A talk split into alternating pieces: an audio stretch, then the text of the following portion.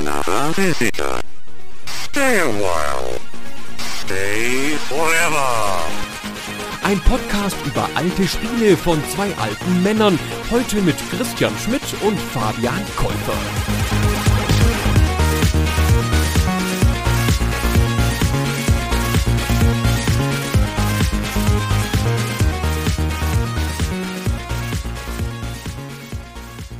Hallo liebe Hörerinnen, hallo liebe Hörer und hallo Fabian. Hallo Christian und hallo an euch da draußen, die ihr uns heute zuhört.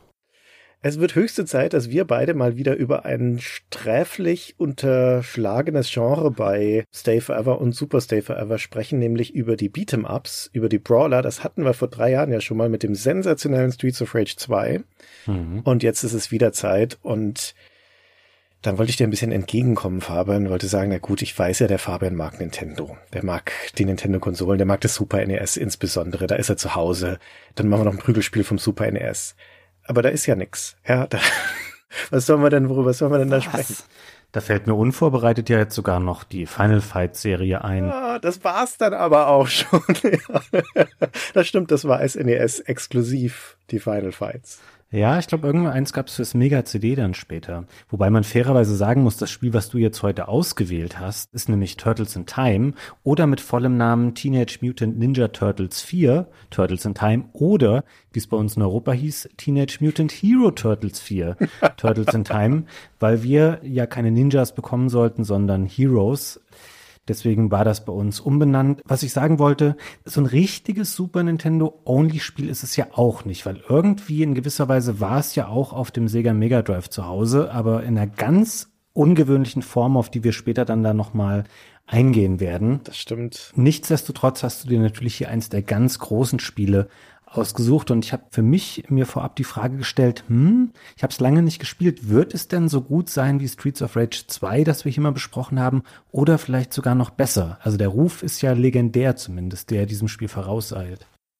Ja, das ist ein ganz eigenartiges Spiel, wenn du mich fragst, denn das ist größer als die Summe seiner Teile. Wenn man das so auseinander nimmt und sich anguckt, woraus besteht's denn und was ist da drin und wie funktioniert's, dann muss man eigentlich bei fast allem sagen, ja, das ist so okay, das passt schon.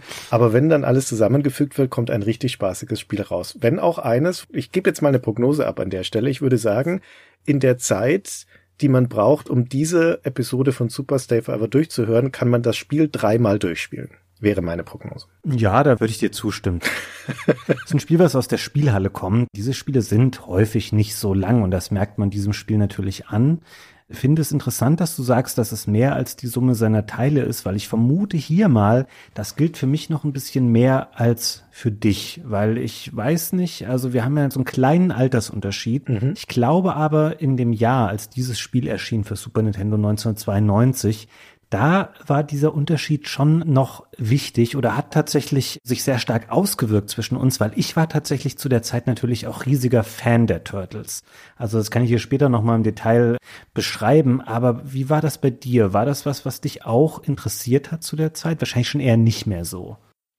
Nein, also tatsächlich habe ich die Turtles nicht mehr mitgenommen, obwohl es eigentlich schon noch in Frage gekommen wäre. Also ich habe schon noch viel, bin ja ein Fernsehkind. Ich bin also mit vielen von den Zeichentrickserien aufgewachsen. Aber die Turtles sind wirklich an mir vorbeigegangen, sowohl die Fernsehserie als auch die Kinofilme. Also ich kenne die Turtles eher noch aus Spielen, wie hier Turtles in Time, als aus den ursprünglichen Medien, also aus dem Comic oder aus der Zeichentrickserie. Und ich musste jetzt auch in der Vorbereitung nochmal nachlesen, welcher von den Turtles eigentlich welche Farbe hat und welche Waffe trägt, weil ich weiß es nicht mehr auswendig. Ah, da gebe ich zu, das hatte ich als Kind schon Probleme, mir das irgendwie zu merken. Ich mag das irgendwann mal gewusst haben, aber natürlich habe ich das jetzt auch wieder zwischenzeitlich vergessen gehabt. Wir können es ja kurz hier nochmal sagen, die äh, vier Turtles sind ja vier mutierte Schildkröten, die quasi zu Kämpfern gegen das Böse geworden sind und sie heißen wie vier italienische Renaissance-Künstler, nämlich Leonardo, Donatello, Michelangelo und Raphael. Leonardo trägt ein blaues, ist es ein Bandana oder ist es eine... Ein Stirnband? Ja, ein Stirnband, sagen wir mal. Bei Donatello ist es violett, bei Michelangelo orange und bei Raphael rot. Vielleicht hat man sich auch deswegen immer ein bisschen schwer getan, damit sich das zu merken, weil die Farben teilweise so ein bisschen ähnlich sind. Ja. Bei mir ist es jetzt auch so, ich lese es mir heute durch. Morgen früh, wenn du mich fragen würdest, hätte ich es wieder vergessen. Und sie unterscheiden sich natürlich auch in ihrer Bewaffnung, die sie tragen. Und das ist eine schöne Voraussetzung, wenn man auf Basis einer solchen Lizenz ein Beat'em Up bauen möchte, weil natürlich da schon das Potenzial besteht, eine gewisse Varianz aus diesen Charakteren zu kreieren. Ja, das stimmt. Sie unterscheiden sich in der Fernsehserie oder generell in den Medien, wo sie herkommen, auch durch ihren Charakter. Aber da können wir gleich vorwegschicken, im Beat'em Up ist davon nichts mehr übrig. Also das hat zwar die dünnste Feigenblatt-Story, die man sich vorstellen kann, dieses Spiel, aber eigentlich geht es darum, wie immer bei den Beat'em Ups, durch mehrere Levels hindurch Unmengen von Feinden zu verkloppen und dazwischen immer mal wieder Bosse. Das war's. Aber in dem Fall machten das eben nicht die üblichen Schlägertypen, die wir in Streets of Rage 2 oder Double Dragon oder Final Fight haben, sondern es sind Cartoonfiguren, nämlich diese Vieh Turtles. Also allein das ist schon was anderes. Und nachdem das ja auch spätestens durch die Fernsehserie so einen humoristischen Touch bekommen hat, das Ganze zieht sich das auch in dieses Spiel hinein. Und das ist schon was, was den Test der Zeit erstaunlich gut überstanden hat, finde ich. Mhm. Aber da kommen wir dann noch drauf. Vielleicht, nachdem du mit der Fernsehserie aufgewachsen bist. Ich habe ja schon gesagt, ich bin jetzt mit den Turtles, die haben mich nicht begleitet. Vielleicht auch deswegen, wo ich so drüber nachdenke, weil Fabian Teenage Mutant Ninja Turtles, wenn wir ehrlich sind, ist schon ein bisschen albern. Ich habe zu der Zeit die Samurai Pizza Cats im Fernsehen geguckt, was eine ganz andere Liga ist. Das kenne ich jetzt nicht so gut, es klingt aber nicht weniger albern. Das ist völlig albern. war ein bizarrer Abklatsch, würde ich sagen, von den Ninja Turtles. Aber irgendwie bin ich da mehr dran hängen geblieben. Aber dann habe ich ja jetzt die Gelegenheit, hier mit einem Experten zu sprechen. Dann erzähl mir doch mal, worum es da eigentlich geht bei den Ninja Turtles. Ja, du hast es ja eben schon gesagt, dass es natürlich auch so ein bisschen albern klingt. Tatsächlich war das Teil des Konzepts. Die Turtles wurden Anfang der 80er Jahre quasi erfunden. Damals lernten sich zwei amerikanische Comiczeichner kennen, nämlich der 1962 geborene Kevin Eastman und der acht Jahre ältere Peter Laird der fast schon 30 war und auch noch nicht so richtig durchgestartet hatte in diesem Comicberuf. Die beiden haben sich angefreundet, die wohnten dann auch zusammen in einer Kleinstadt namens Dover in New Hampshire.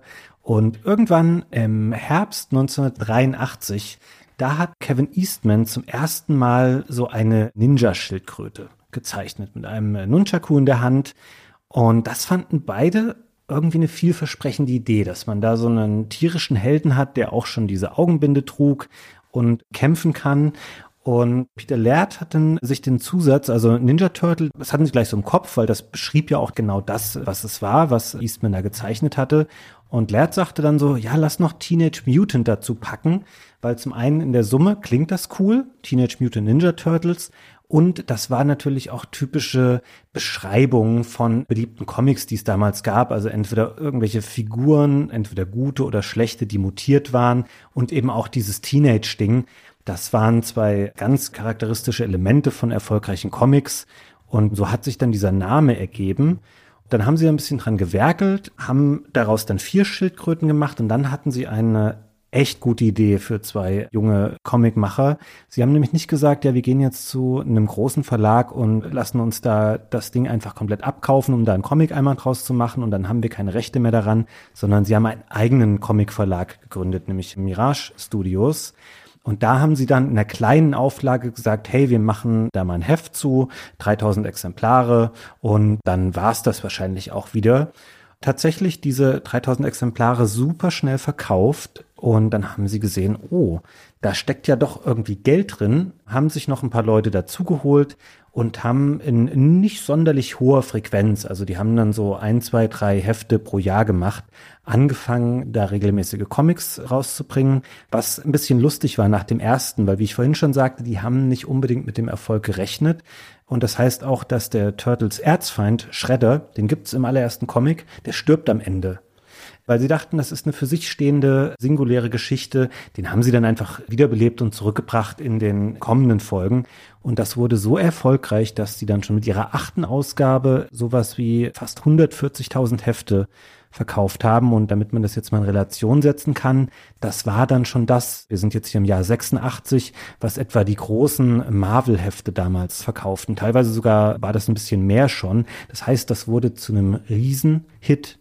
Ich kannte es da natürlich noch nicht, weil A waren diese Comics nicht unbedingt so kindgerecht. Das war alles noch ein bisschen düsterer und auch brutaler und ich war natürlich auch erst fünf Jahre alt.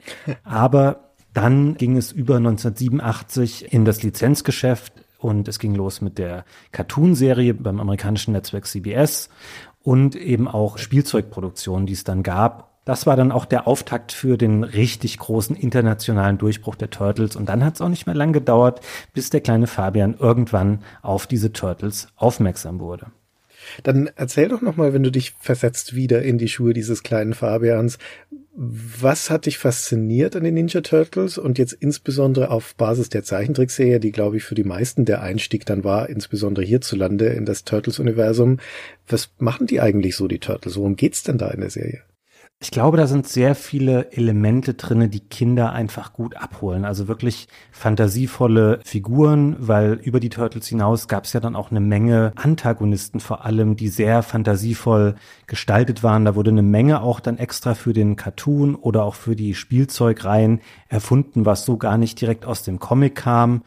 Du hast natürlich Kampf und Action gehabt, du hast viele witzige Elemente gehabt. Es war tatsächlich eine ganz lustige Serie. Du hattest viel Action. Also für mich war das eine nahezu perfekte Kinderserie, als ich so, weiß ich nicht, fast zehn Jahre alt war, war es echt eine meiner Lieblingsserien. Und wo ich mich auch immer noch sehr gut dran erinnern kann, ist auch die deutsche Version des Titelsongs dieser Serie. Die haben sie nämlich aufwendig übersetzt und einsingen lassen von Frank Zander damals. Wir können einmal da reinhören und ich bin mir sicher, jeder, der die Serie mal gesehen hat, wird das sofort wiedererkennen. Hey, jetzt kommt yeah. Jeder kennt die Hero Turtles, mega starke Hero Turtles, immer genauer und immer etwas schlauer. das kanntest du schon aber auch, Christian, oder? würde meine Hand nicht ins Feuer legen dafür. ich könnte dir jetzt tatsächlich nicht sagen, ob ich jemals eine Episode der Serie gesehen habe. Ah, traurig. Boah. Ähm, ich habe noch ein ganz wichtiges Element dieser Serie vergessen. Jedes Kind mag Pizza und das ist natürlich auch ein wichtiger Bestandteil dieser Serie, denn die Turtles essen alle gerne Pizza. Das ist auch was, was im Spiel immer wieder mal thematisiert wird in Form von Items, die es da gibt, aber das können wir später nochmal erklären. Aber ja, da wurde einfach echt auf eine smarte Art und Weise ganz viel zusammengebracht, was eine junge Zielgruppe anspricht. Und es ist wirklich, ich hatte das nicht ganz so auf dem Schirm, bevor ich mich da jetzt noch viel mit den Comics auseinandergesetzt habe, wie sehr das dann auch zu diesem Zeitpunkt schon verfremdet war. Das war natürlich nicht mehr so die ursprüngliche Version von Eastman und Laird, aber die waren happy zu der Zeit damals damit. Die waren froh, dass sie erfolgreich waren mit dieser Reihe und die hatten auch kein Problem damit, dass sie dieses Lizenzgeschäft gestartet haben und dann quasi, ich würde nicht sagen, Schindluder damit getrieben wurde, aber das wurde natürlich an allen Ecken und Enden zurechtgebogen und abgeschliffen, damit es zu einem tollen Franchise für Kinder wurde in dem Moment. Okay, jetzt würde ich dich noch um eine Sache bitten, um mich vollständig abzuholen und vielleicht auch die von unseren Hörern, die nicht vertraut sind mit den Teenage Mutant Ninja Turtles, nämlich, wir haben ja vorhin schon gesagt, es gibt diese vier mutierten Schildkröten und mhm. es gibt ihren Mentor, die Ratte Splinter. Aber vielleicht kannst du das Personal noch mal ein bisschen umreißen, weil das macht ja auch den Charme von so einer Serie aus, dass du halt weißt, es kommen immer wieder vertraute Gestalten. Also nicht nur auf der Seite der Helden, das ist mhm. ja logisch, sondern auch auf der Seite der Gegenspieler. Das ist ja ein endloser Konflikt, der sich da immer wieder weiterentwickelt und immer wieder wiederholt in dieser Serie. Wer kämpft denn da gegen wen? Also der große Gegenspieler der Turtles und auch von Meister Splinter ist ein Mann, der eigentlich Oroku Saki hieß, in der Serie dann besser bekannt ist unter dem Namen Shredder. Der ist so, also wie man das oft bei solchen Franchises hat, der Böse, der immer wieder zurückkehrt und die Turtles quasi besiegen will. Und der schart eine große Armee um sich an mutierten Kreaturen, die auch eigentlich ähnlich wie die Turtles dann funktionieren, weil sie sind auch kampferprobt. Meine Lieblinge darunter waren übrigens immer Bebop und Rocksteady, ein Duo aus einem mutierten Warzenschwein und einem mutierten Nashorn. Und da kam so viel später noch dazu. Ich habe dann nicht mehr die ganzen Namen so vor Augen, aber die haben einfach gesehen, okay, das verkauft sich alles gut, dann machen wir noch einen Fliegenmann und es gab dann auch noch immer, ich habe als Kind nicht genau das Verhältnis verstanden zwischen Shredder und Krang zum Beispiel. Es gibt dann noch so eine fliegendes, weiß nicht, ob es ein Alien ist, Hm. Krang, Ich glaube schon, soll ein Alien sein. ja. Und der steckt dann manchmal auch in so einem großen, auch im Spiel auftauchenden Wesen, dessen Namen ich gerade gar nicht weiß. So ein, eine große Kreatur, die so eine Aussparung dann quasi in der Mitte hat, damit Krang, das Alien, da immer in seiner Glaskugel sich da reinsetzen kann. Also einfach sehr, sehr fantasievoll gemacht. Und es gibt abseits der mutierten Tiere auch noch quasi so eine Art Standardgegner, sage ich jetzt mal, die auch zu Shredder gehören. Das sind die Foot-Soldaten. Also die gehören zu einem Clan namens Foot. Und da habe ich als Kind mich immer gefragt, wieso heißen die denn? Ich weiß gar nicht, ob sie das eingedeutscht hatten, ob das dann der Fuß-Clan hieß oder ob das auch im Deutschen der Foot-Clan war. Aber ich habe gedacht, das ist doch gar nicht cool. Also niemand empfindet das als bedrohlich oder als, naja, kann dem irgendwas abgewinnen, dass es halt der Fuß-Clan ist. Das ist mir auch erst sehr viel später klar geworden, wo das herkam. Soll ich es kurz erklären oder weißt du es tatsächlich? Nee, ich bin jetzt total gespannt, weil ich habe da keine Ahnung, wo das herkam. Oh, pass auf, es gibt eine fantastische Erklärung dafür, wo das herkommt. Also Eastman und Laird haben sich die Schildkröten ausgedacht. Das ist natürlich ihre eigene Leistung. Aber wie ich eben schon sagte, wie sie dann auch so in Richtung Teenage und Mutants geschielt haben, haben sie sich auch ganz konkret von anderen Reihen inspirieren lassen und vor allem von Daredevil, einer Marvel-Marke, die ja auch in den letzten Jahren zu größerer Bekanntheit nochmal kam durch die Netflix-Serie. Da gibt's eine ganze Menge Parallelen zu den Turtles. Zum Beispiel beginnt es schon damit, dass eine radioaktive Substanz für die Entstehung der jeweiligen Helden sorgt. Und Daredevil und die Turtles sind beide in New York unterwegs. Und wo ich eben sagte, dass die Turtles dem Foot Clan entgegentreten, war es in Daredevil ein Ninja-Clan namens The Hand. Hier sage ich noch, okay, The Hand ist irgendwie cool, weil das klingt so ein bisschen mm, geheimnisvoller und man denkt auch immer so eher vielleicht an die rechte Hand von irgendjemandem oder so. Und das ist tatsächlich der Grund. Es war einfach ein ironisches Aufgreifen dieses Hand-Clans aus Daredevil. Deswegen gibt's den Foot Clan bei den Turtles. Wow, das ist also ein elaborierter Insider, den man nur versteht, wenn man Daredevil gelesen hat. Ja. Sehr gut, danke für die Erklärung, Fabian. Schau, das ist schon allein dadurch sichergestellt, dass unsere Hörer schlauer aus dieser Folge rausgehen. Schon jetzt Du erreicht. darfst dann nicht zu tief dann einsteigen, Christian, weil du entzauberst dir selber dann so ein bisschen die Turtles, weil wenn man wirklich mal schaut, was Eastman und Laird irgendwo geklaut haben, es gibt ja auch, wie ist der ikonische Ausruf der Turtles? Kawabanga. Ja. Jetzt denkst du, das ist natürlich so ein individuelles und spezielles Wort, das wird nicht geklaut sein. Das stammt aber von Snoopy. Ausgerechnet. Das hat Snoopy schon in den 60ern gesagt, als er auf einem Surfboard rumgefahren ist. Da stammt Kawabanga her und das haben Eastman und Laird irgendwo irgendwann mal gesehen, fanden das ein cooles Wort und dann haben sie das etabliert für die Turtles und haben das einfach übernommen, weil niemand das mehr Snoopy zu der Zeit damals zugeschrieben hat. Sehr gut. Das Gute ist, ich kann mir die Turtles nicht entzaubern, weil für mich waren sie ja niemals verzaubert. Oh, für mich schon, Christian. Also ich habe jetzt noch in meiner langen Ausführung eben komplett unter den Tisch fallen lassen. Ich war natürlich auch in diese Kinofilme verliebt. Ne? Die gab es ja ab den 90ern und zumindest die ersten zwei habe ich schon sehr, sehr gefeiert. Die kann man heute nicht mehr so, nicht mehr ganz so gut schauen, aber damals war das cool. Ich meine, das waren Schauspieler in Kostümen, deren Gesichter dann über Puppenspiele bewegt waren. Aber für mich als Kind waren das natürlich tolle Actionfilme, weil das war kein Cartoon, sondern es waren ja Realfilme. Und ja, mich hat das einfach abgeholt. Also das Wichtige an der Stelle, die beiden wichtigen Sachen sind zum einen, das war eine Hype-Serie. Auch der erste Kinofilm zum Beispiel, der war ja sensationell erfolgreich. Der hat in den USA allein 200 Millionen Dollar eingesammelt. Also ein, ein riesiger Blockbuster. Die Fernsehserie war ein großer Erfolg, dieses ganze Merchandise, die Actionfiguren und so weiter. Also Anfang der 90er führte an den Turtles eigentlich kein Weg vorbei. Das ist die eine Sache, die natürlich relevant ist für unsere Erzählung. Die andere ist, viele von den Personen, von dem Personal, das du gerade erwähnt hast, also von Shredder über die Foot-Soldaten bis hin zu sowas wie Rocksteady und Bebop, die werden gleich wieder auftauchen. Ja, denn natürlich nehmen sich solche Spiele wie Turtles in Time solche Versatzstücke da raus und bauen sie dann in ihrer Spielmechanik zusammen. Und viel mehr ist es auch nicht, es sind Versatzstücke. Also generell sind Brawler ja keine Erzählspiele, auch wenn es eine Rahmenhandlung gibt. Aber Es kommen natürlich viele, viele von diesen Fragmenten aus dieser Serie darin vor. Der Wiedererkennungswert ist durchaus gegeben. Aber jetzt springe ich mal auf vertraute Restaurant als die Turtle-Serie, nämlich in die Welt der Videospiele und fange mal an mit der Firma Konami. Denn um die soll es heute gehen. Von der stammt das Spiel Turtles in Time und Konami ist einer von den großen, altehrwürdigen japanischen Herstellern, der auf den Arcades, also mit Spielautomaten groß geworden ist, mit Arcade-Spielen und dann natürlich auch mit Konsolenspielen. Und in den 80ern, gerade aus der Spielhalle kommend, große populäre Marken auf den Markt gebracht hat, sowas wie Gradius als Shoot'em Up oder Contra, ein Run and Gun. Und im Jahr 1987, also als die Turtles Fernsehserie an den Start geht, da wird bei Konami intern ein neues Team eingerichtet, dessen Aufgabe es ist, Lizenzen an Land zu ziehen. Denn bis dato hat Konami fast ausschließlich eigene Marken aus der Taufe gehoben und jetzt sollen mal externe Marken eingekauft und zu Spielen gemacht werden. Und gleich den ersten Einkauf, den Konami da tätigt, also ein gutes Händchen muss man sagen, ist die Turtles Lizenz. Also die Rechte dafür, aus diesem Spiel oder dieser Serie Umsetzungen für die Spielhalle und für Konsolen zu machen.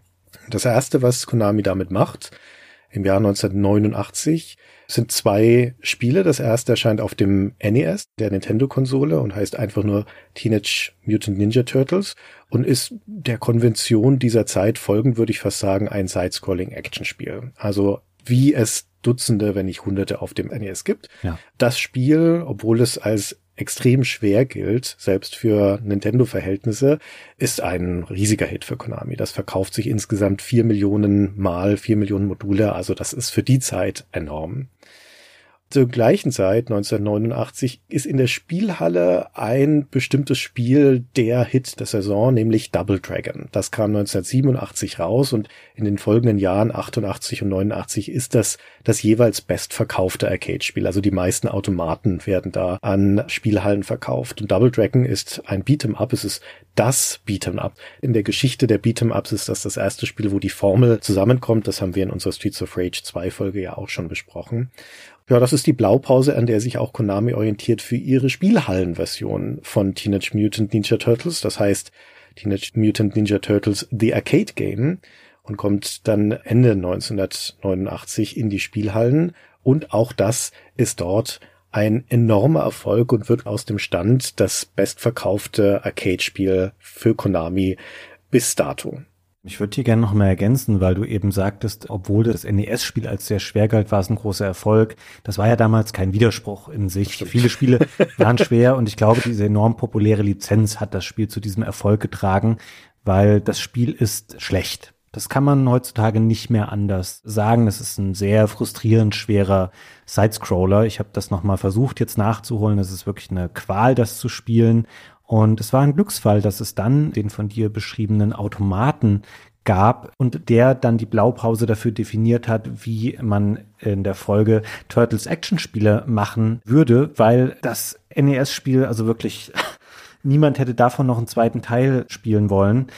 Dann hatte man den Arcade-Automaten, der, wenn man ihn sich heute anschaut, ist der schon sehr nah dran an Turtles in Time. Das ja. ist auch ein Spiel, was man bis zu vier Spielern spielen kann, wo es auch so farbkodierte Fußsoldaten gibt. Es gibt eine relativ aufgeräumte Zwei-Tastensteuerung mit Sprung und Angriff.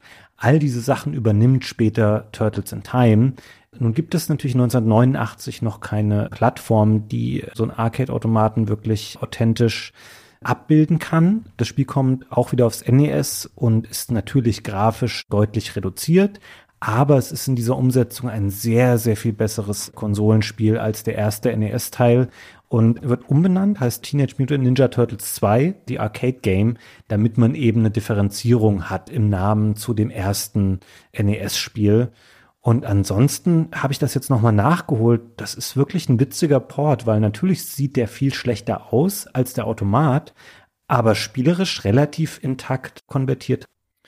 Ja, diese Arcade-Version von Teenage Mutant Ninja Turtles, das ist auch wirklich ein sehr guter Automat. Also der ist für seine Zeit technisch relativ eindrucksvoll.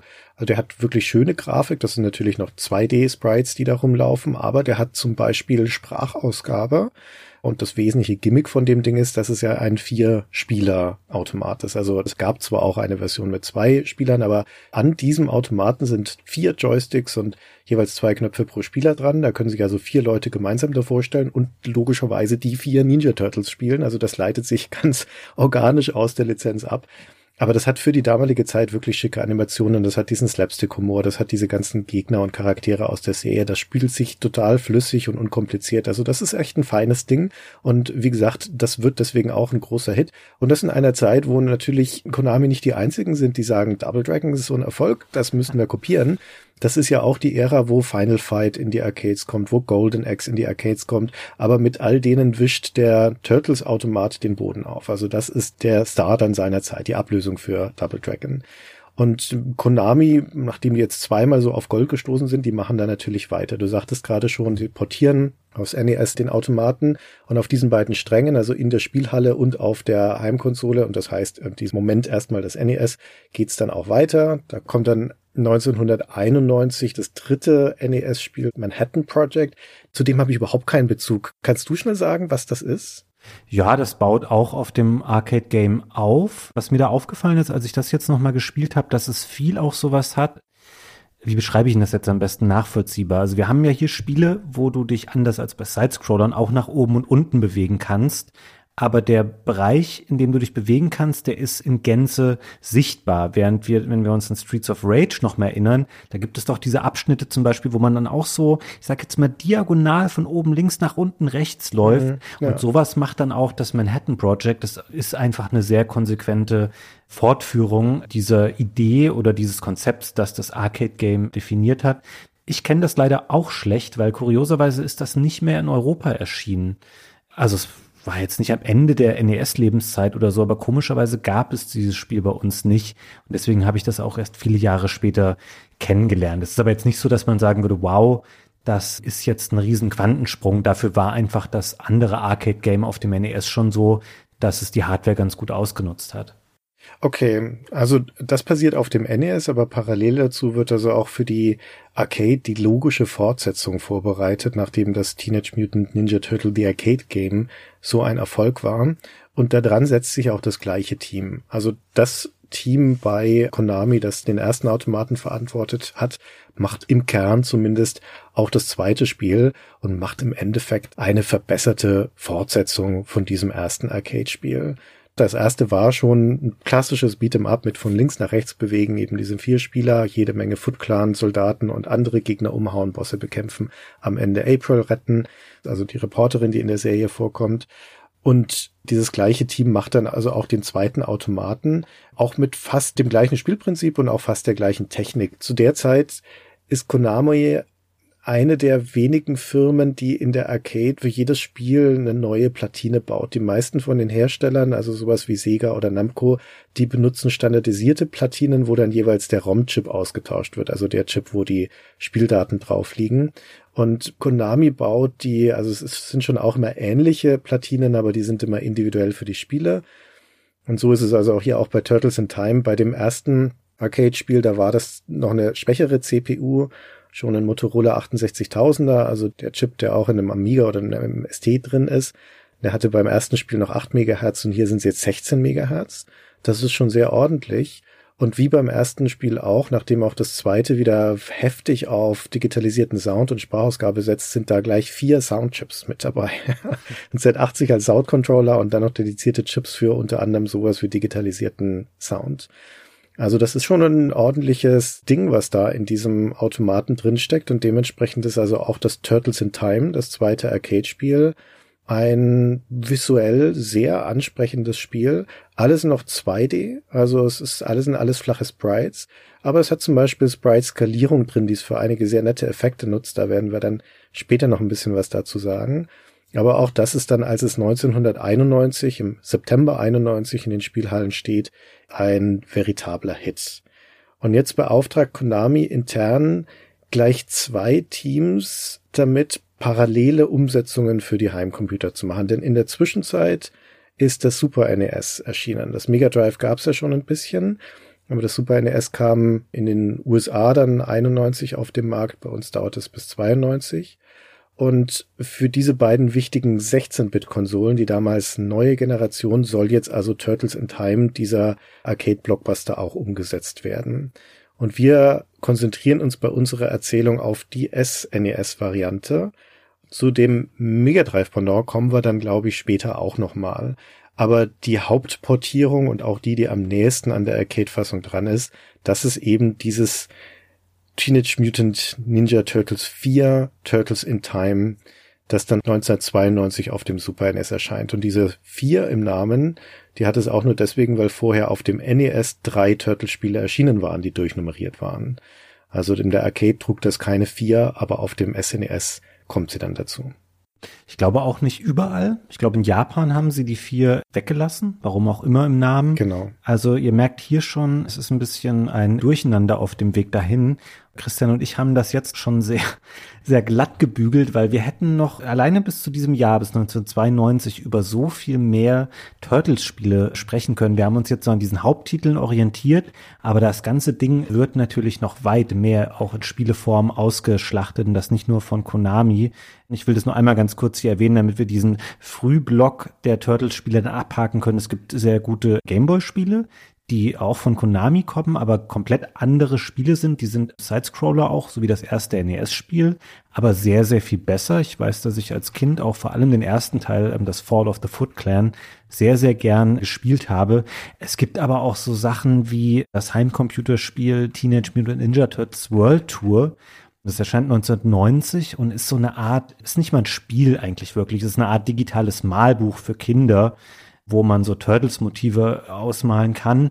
Abseits dessen gibt's auch Spiele noch in anderen Genres. Ganz interessant ist an der Stelle zum Beispiel ein exklusiver PC-Titel von 1991, nämlich Teenage Mutant Ninja Turtles Manhattan Missions von Distinctive Software. Mhm. Einem Studio, das man vor allem kennt eigentlich für Rennspiele wie Test Drive oder Stunts, was ihr, glaube ich, also Gunnar und du auch schon besprochen haben hier bei Stay Forever, Christian. Genau. Die haben so einen Prince of Persia Klon gemacht mit den Turtles. Super unbekannt, aber das gab's tatsächlich auch aber nichts davon hat die historische Relevanz und auch nicht die Qualität von dem Turtles in Time, das dann eben 1992 auch auf dem Super Nintendo landete, in relativ für damalige Zeit naher Folge in den verschiedenen Regionen der Erde. Also den Start machte Japan im Juli 1992, einen Monat später kam es in den USA raus und im November 92 dann auch in Europa. Das heißt, da war es wirklich ein sehr frühes Spiel für die eben auch erst 1992 dort erschienene Konsole. Und ich weiß, dass ich auch schon früh in der Zeit, wo ich das Super Nintendo hatte, echt scharf darauf war, denn das Spiel sah für SNES-Verhältnisse und gerade für diese frühe Phase der neuen Konsole extrem gut aus. Mhm. Also die haben, da gibt es im Detail Abstriche, über die wir sprechen werden, aber grundsätzlich haben sie erstaunlich solide audiovisuell diesen Automaten auf die Nintendo-Konsole portieren können. Ja, es war ja gang und gäbe in der Zeit, dass Automaten portiert wurden und es war auch gang und gäbe, dass die Heimcomputerversionen dem Automatenvorbild nicht das Wasser reichen konnten, weil im Automat steckt eine dedizierte Hardware, die für nichts anderes gebaut ist, außer dieses Spiel so gut wie möglich spielen zu können. Das ist bei Heimkonsolen und Computern natürlich ein bisschen schwieriger und dafür ist die Umsetzung, die Konami hier fürs SNES hingelegt hat, schon bemerkenswert nah am Original. Mhm. Aber jetzt weiß ich, was unseren Hörern schon seit Ewigkeiten im Kopf rumgeht. Sie kauen schon an den Nägeln und fragen uns, Fabian, Christian, warum heißt das Spiel Turtles in Time? Jetzt erklärt es doch endlich mal. Und das mache ich jetzt. Oh ja. Ja, das, das muss jetzt mal sein. Wir kommen zur Story. Schnallt euch an. Das wird jetzt ein bisschen länger dauern. Es ist Sonntagabend. Die Turtles schauen fern. April, die Reporterin, berichtet gerade, steht vor der Freiheitsstatue. Da kommt im Hintergrund Krang mit seinem Riesenroboter angerauscht und klaut die Freiheitsstatue, reißt sie vom Sockel man ist schon heilfroh, dass er ausnahmsweise mal nicht April mitnimmt, sondern nur diese Statue. Und die Turtles, die wie gesagt vorm Fernseher sitzen, wissen sofort, was zu tun ist, nämlich loszugehen und die Freiheitsstatue wiederzuholen und bei der Gelegenheit Krang und Shredder und den ganzen Konsorten ordentlich in den Hintern zu treten.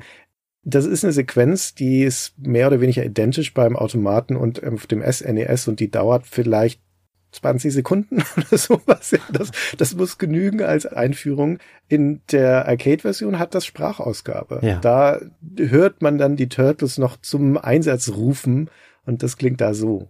Hey, Krang, bring that statue back, you bloated beanbag! Das gibt's auf dem SNES natürlich dann nur als Text, aber nichtsdestotrotz, das war die Rahmenhandlung. Jetzt geht's los. Wir starten in New York City und wollen uns erstmal als diese vier Turtles dorthin vorkloppen, wo Shredder und Krang in der Regel aufzufinden sind, nämlich ins Technodrome, in diese fahrende Basis von Krang. Und dahin führt erstmal der Weg. Aber jetzt habe ich die Frage immer noch nicht beantwortet. Warum heißt es eigentlich Turtles in Time? Du was? Jetzt schiebe ich sie dir einfach zu, nachdem ich schon so viel geredet habe. Was ist der Twist, Fabian? Ja, das Lustige ist, die ersten Spielabschnitte beantworten es auch nicht wirklich. Also wir haben hier ein Spiel vor uns mit insgesamt zehn Levels. Dann startet das in einem Level, der heißt Big Apple.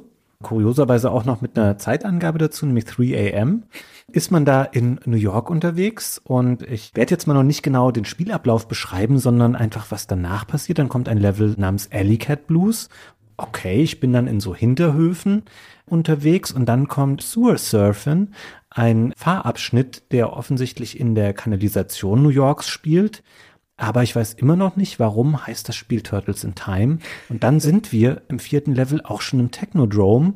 Und hier haben wir einen neuen Spielabschnitt, den es so nicht in der Spielhalle gab. Und dieser Spielabschnitt wird beschlossen mit einem Bosskampf gegen Shredder, einem sehr interessanten Bosskampf, den wir noch im Detail erläutern, warum der cool und kreativ ist. Und dann endlich setzt das Verständnis ein, denn ein Shredder sagt, er hat jetzt die Schnauze voll von uns Turtles und er öffnet ein Portal durch Zeit und Raum und da werden die Turtles hineingesogen.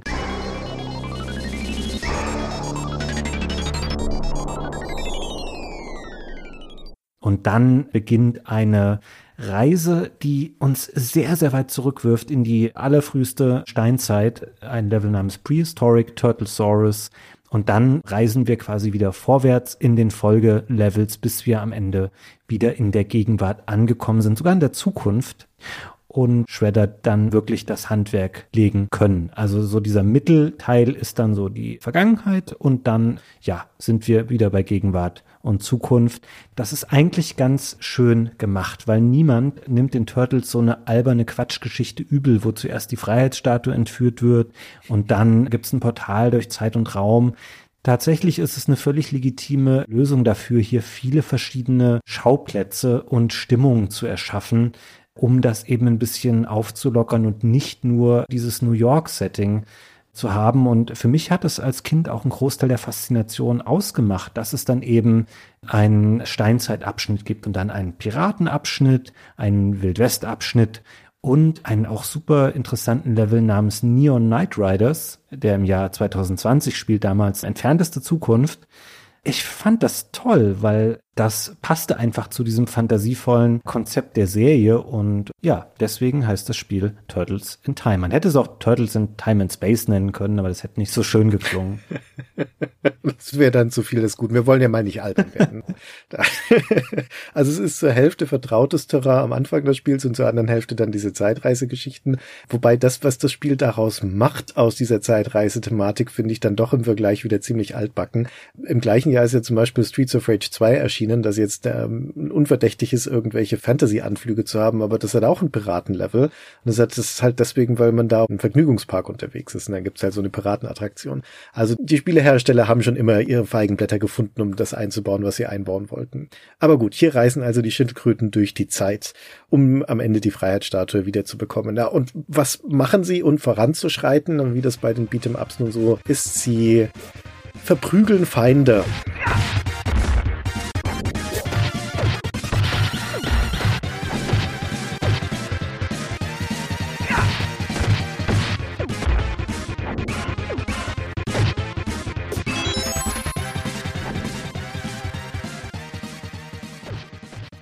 Und wenn man das Spiel startet, dann muss man sich erstmal entscheiden, mit welchen Turtle man eigentlich in den Kampf ziehen möchte. In der Spielhalle war es ja, wie gesagt, möglich, das zu viert zu machen, also mit vier Spielern alle vier Turtles ins Rennen zu schicken.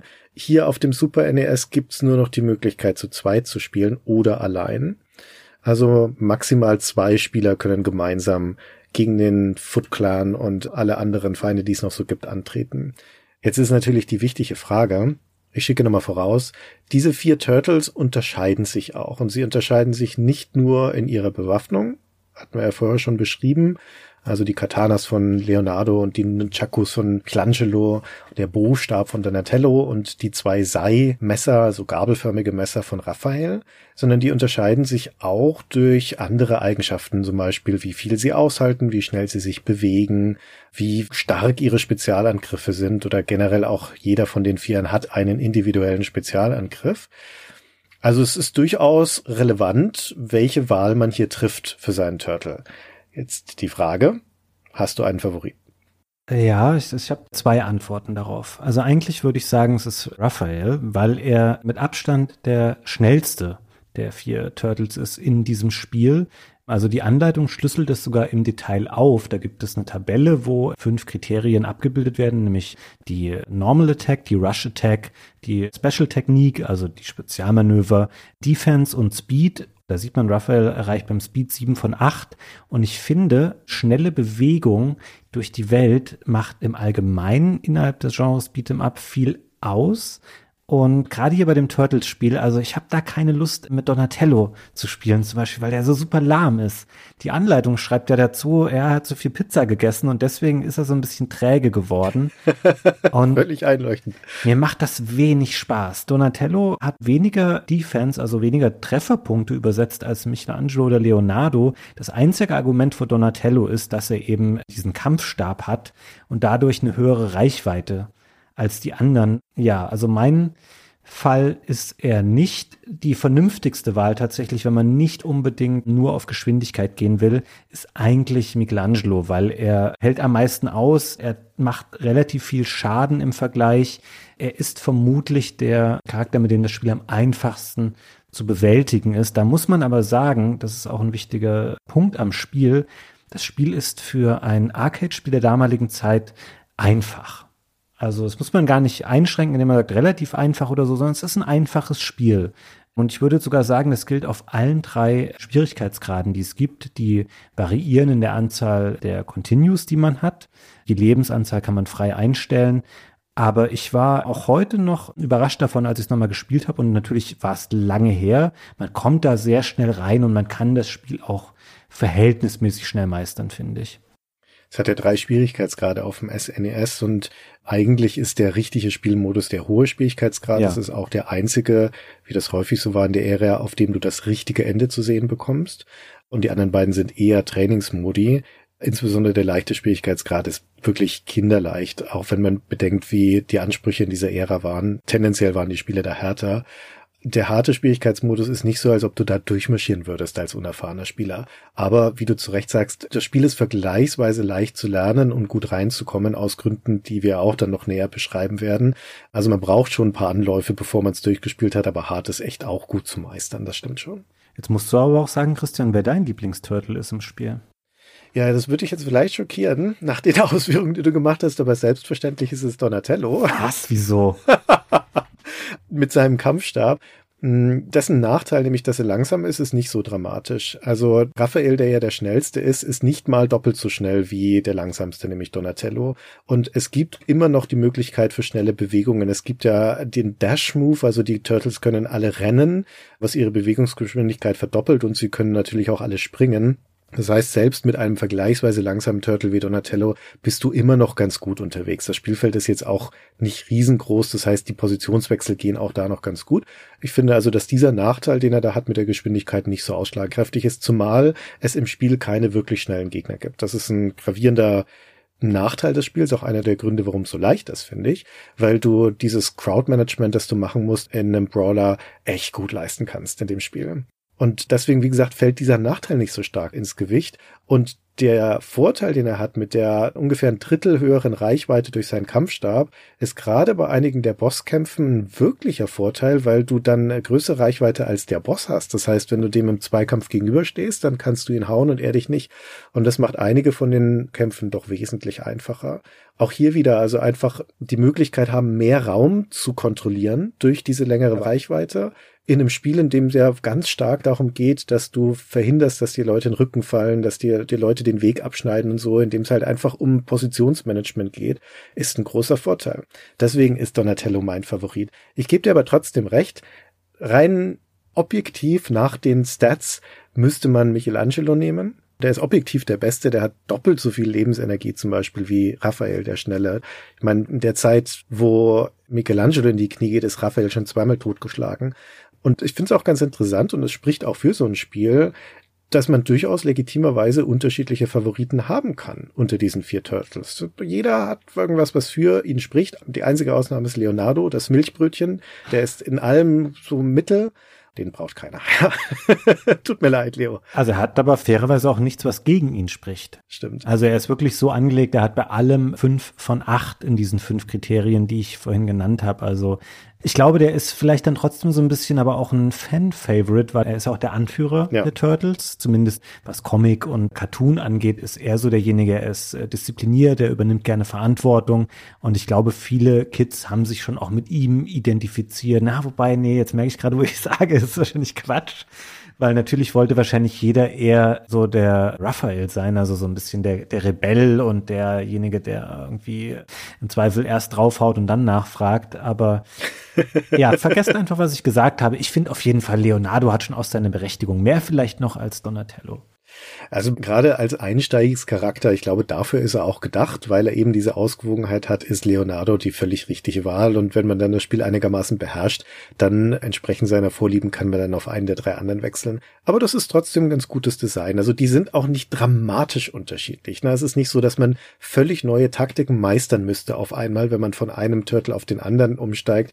Im Gegenteil, die spielen sich alle gleich und nur Unterschiede in den Nuancen. Die machen manche Spielsituationen etwas leichter und manche etwas schwerer, vor allem bei einigen Bossen, aber das war's dann auch schon.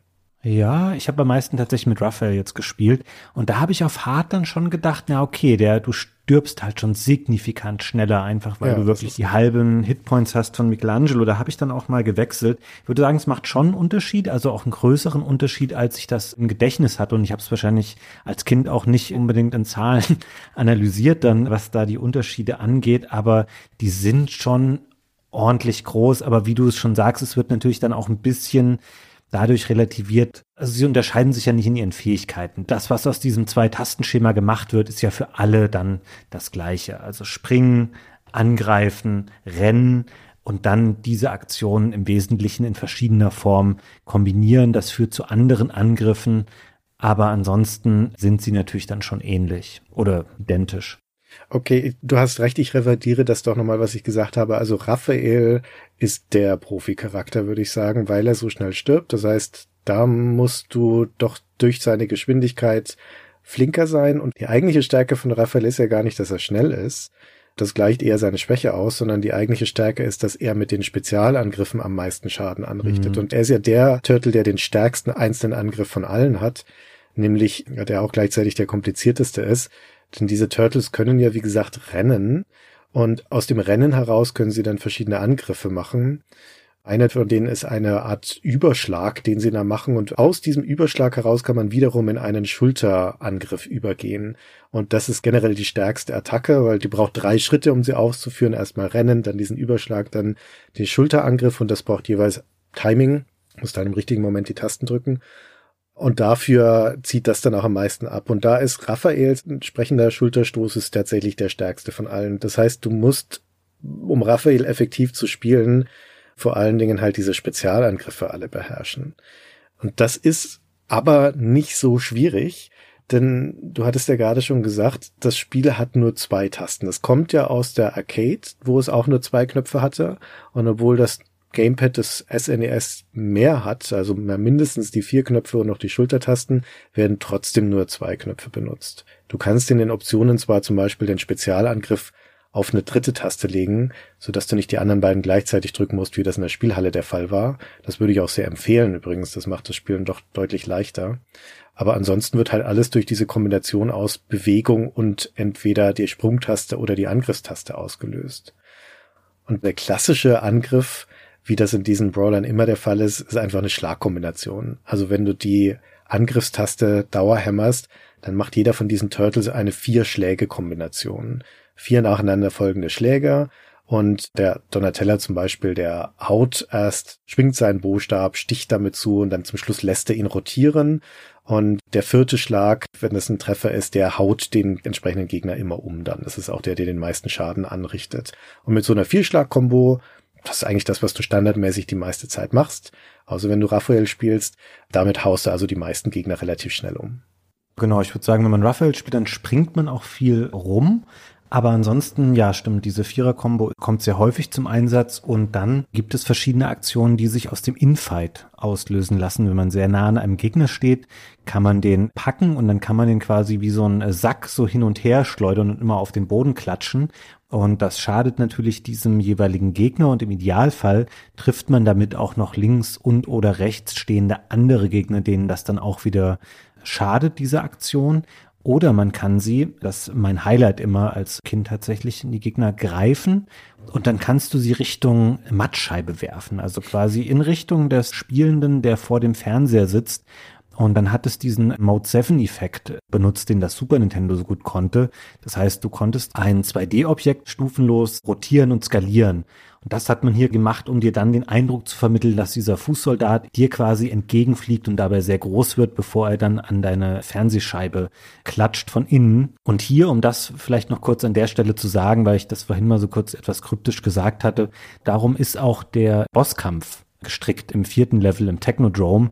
Da guckt man nämlich Schredder über die Schulter der schießt auf den Turtle oder die beiden Turtles im Hintergrund und da sind eine Menge Fußsoldaten und dann muss man die sich schnappen und wirft sie gegen Shredder und besiegt ihn so und das fand ich richtig clever und auch einen coolen kreativen Bosskampf zu der damaligen Zeit, Deswegen, diese Attacke übernimmt auch eine größere Rolle, habe ich das Gefühl, als im Arcade-Spiel. Da gab es ja den Bosskampf nicht und es kam gefühlt auch weniger zu der Situation, dass man diesen Wurf überhaupt gemacht hat im Spiel, weil mir im Arcade-Spiel nicht ganz klar war, wie ich den überhaupt gezielt ausführen kann.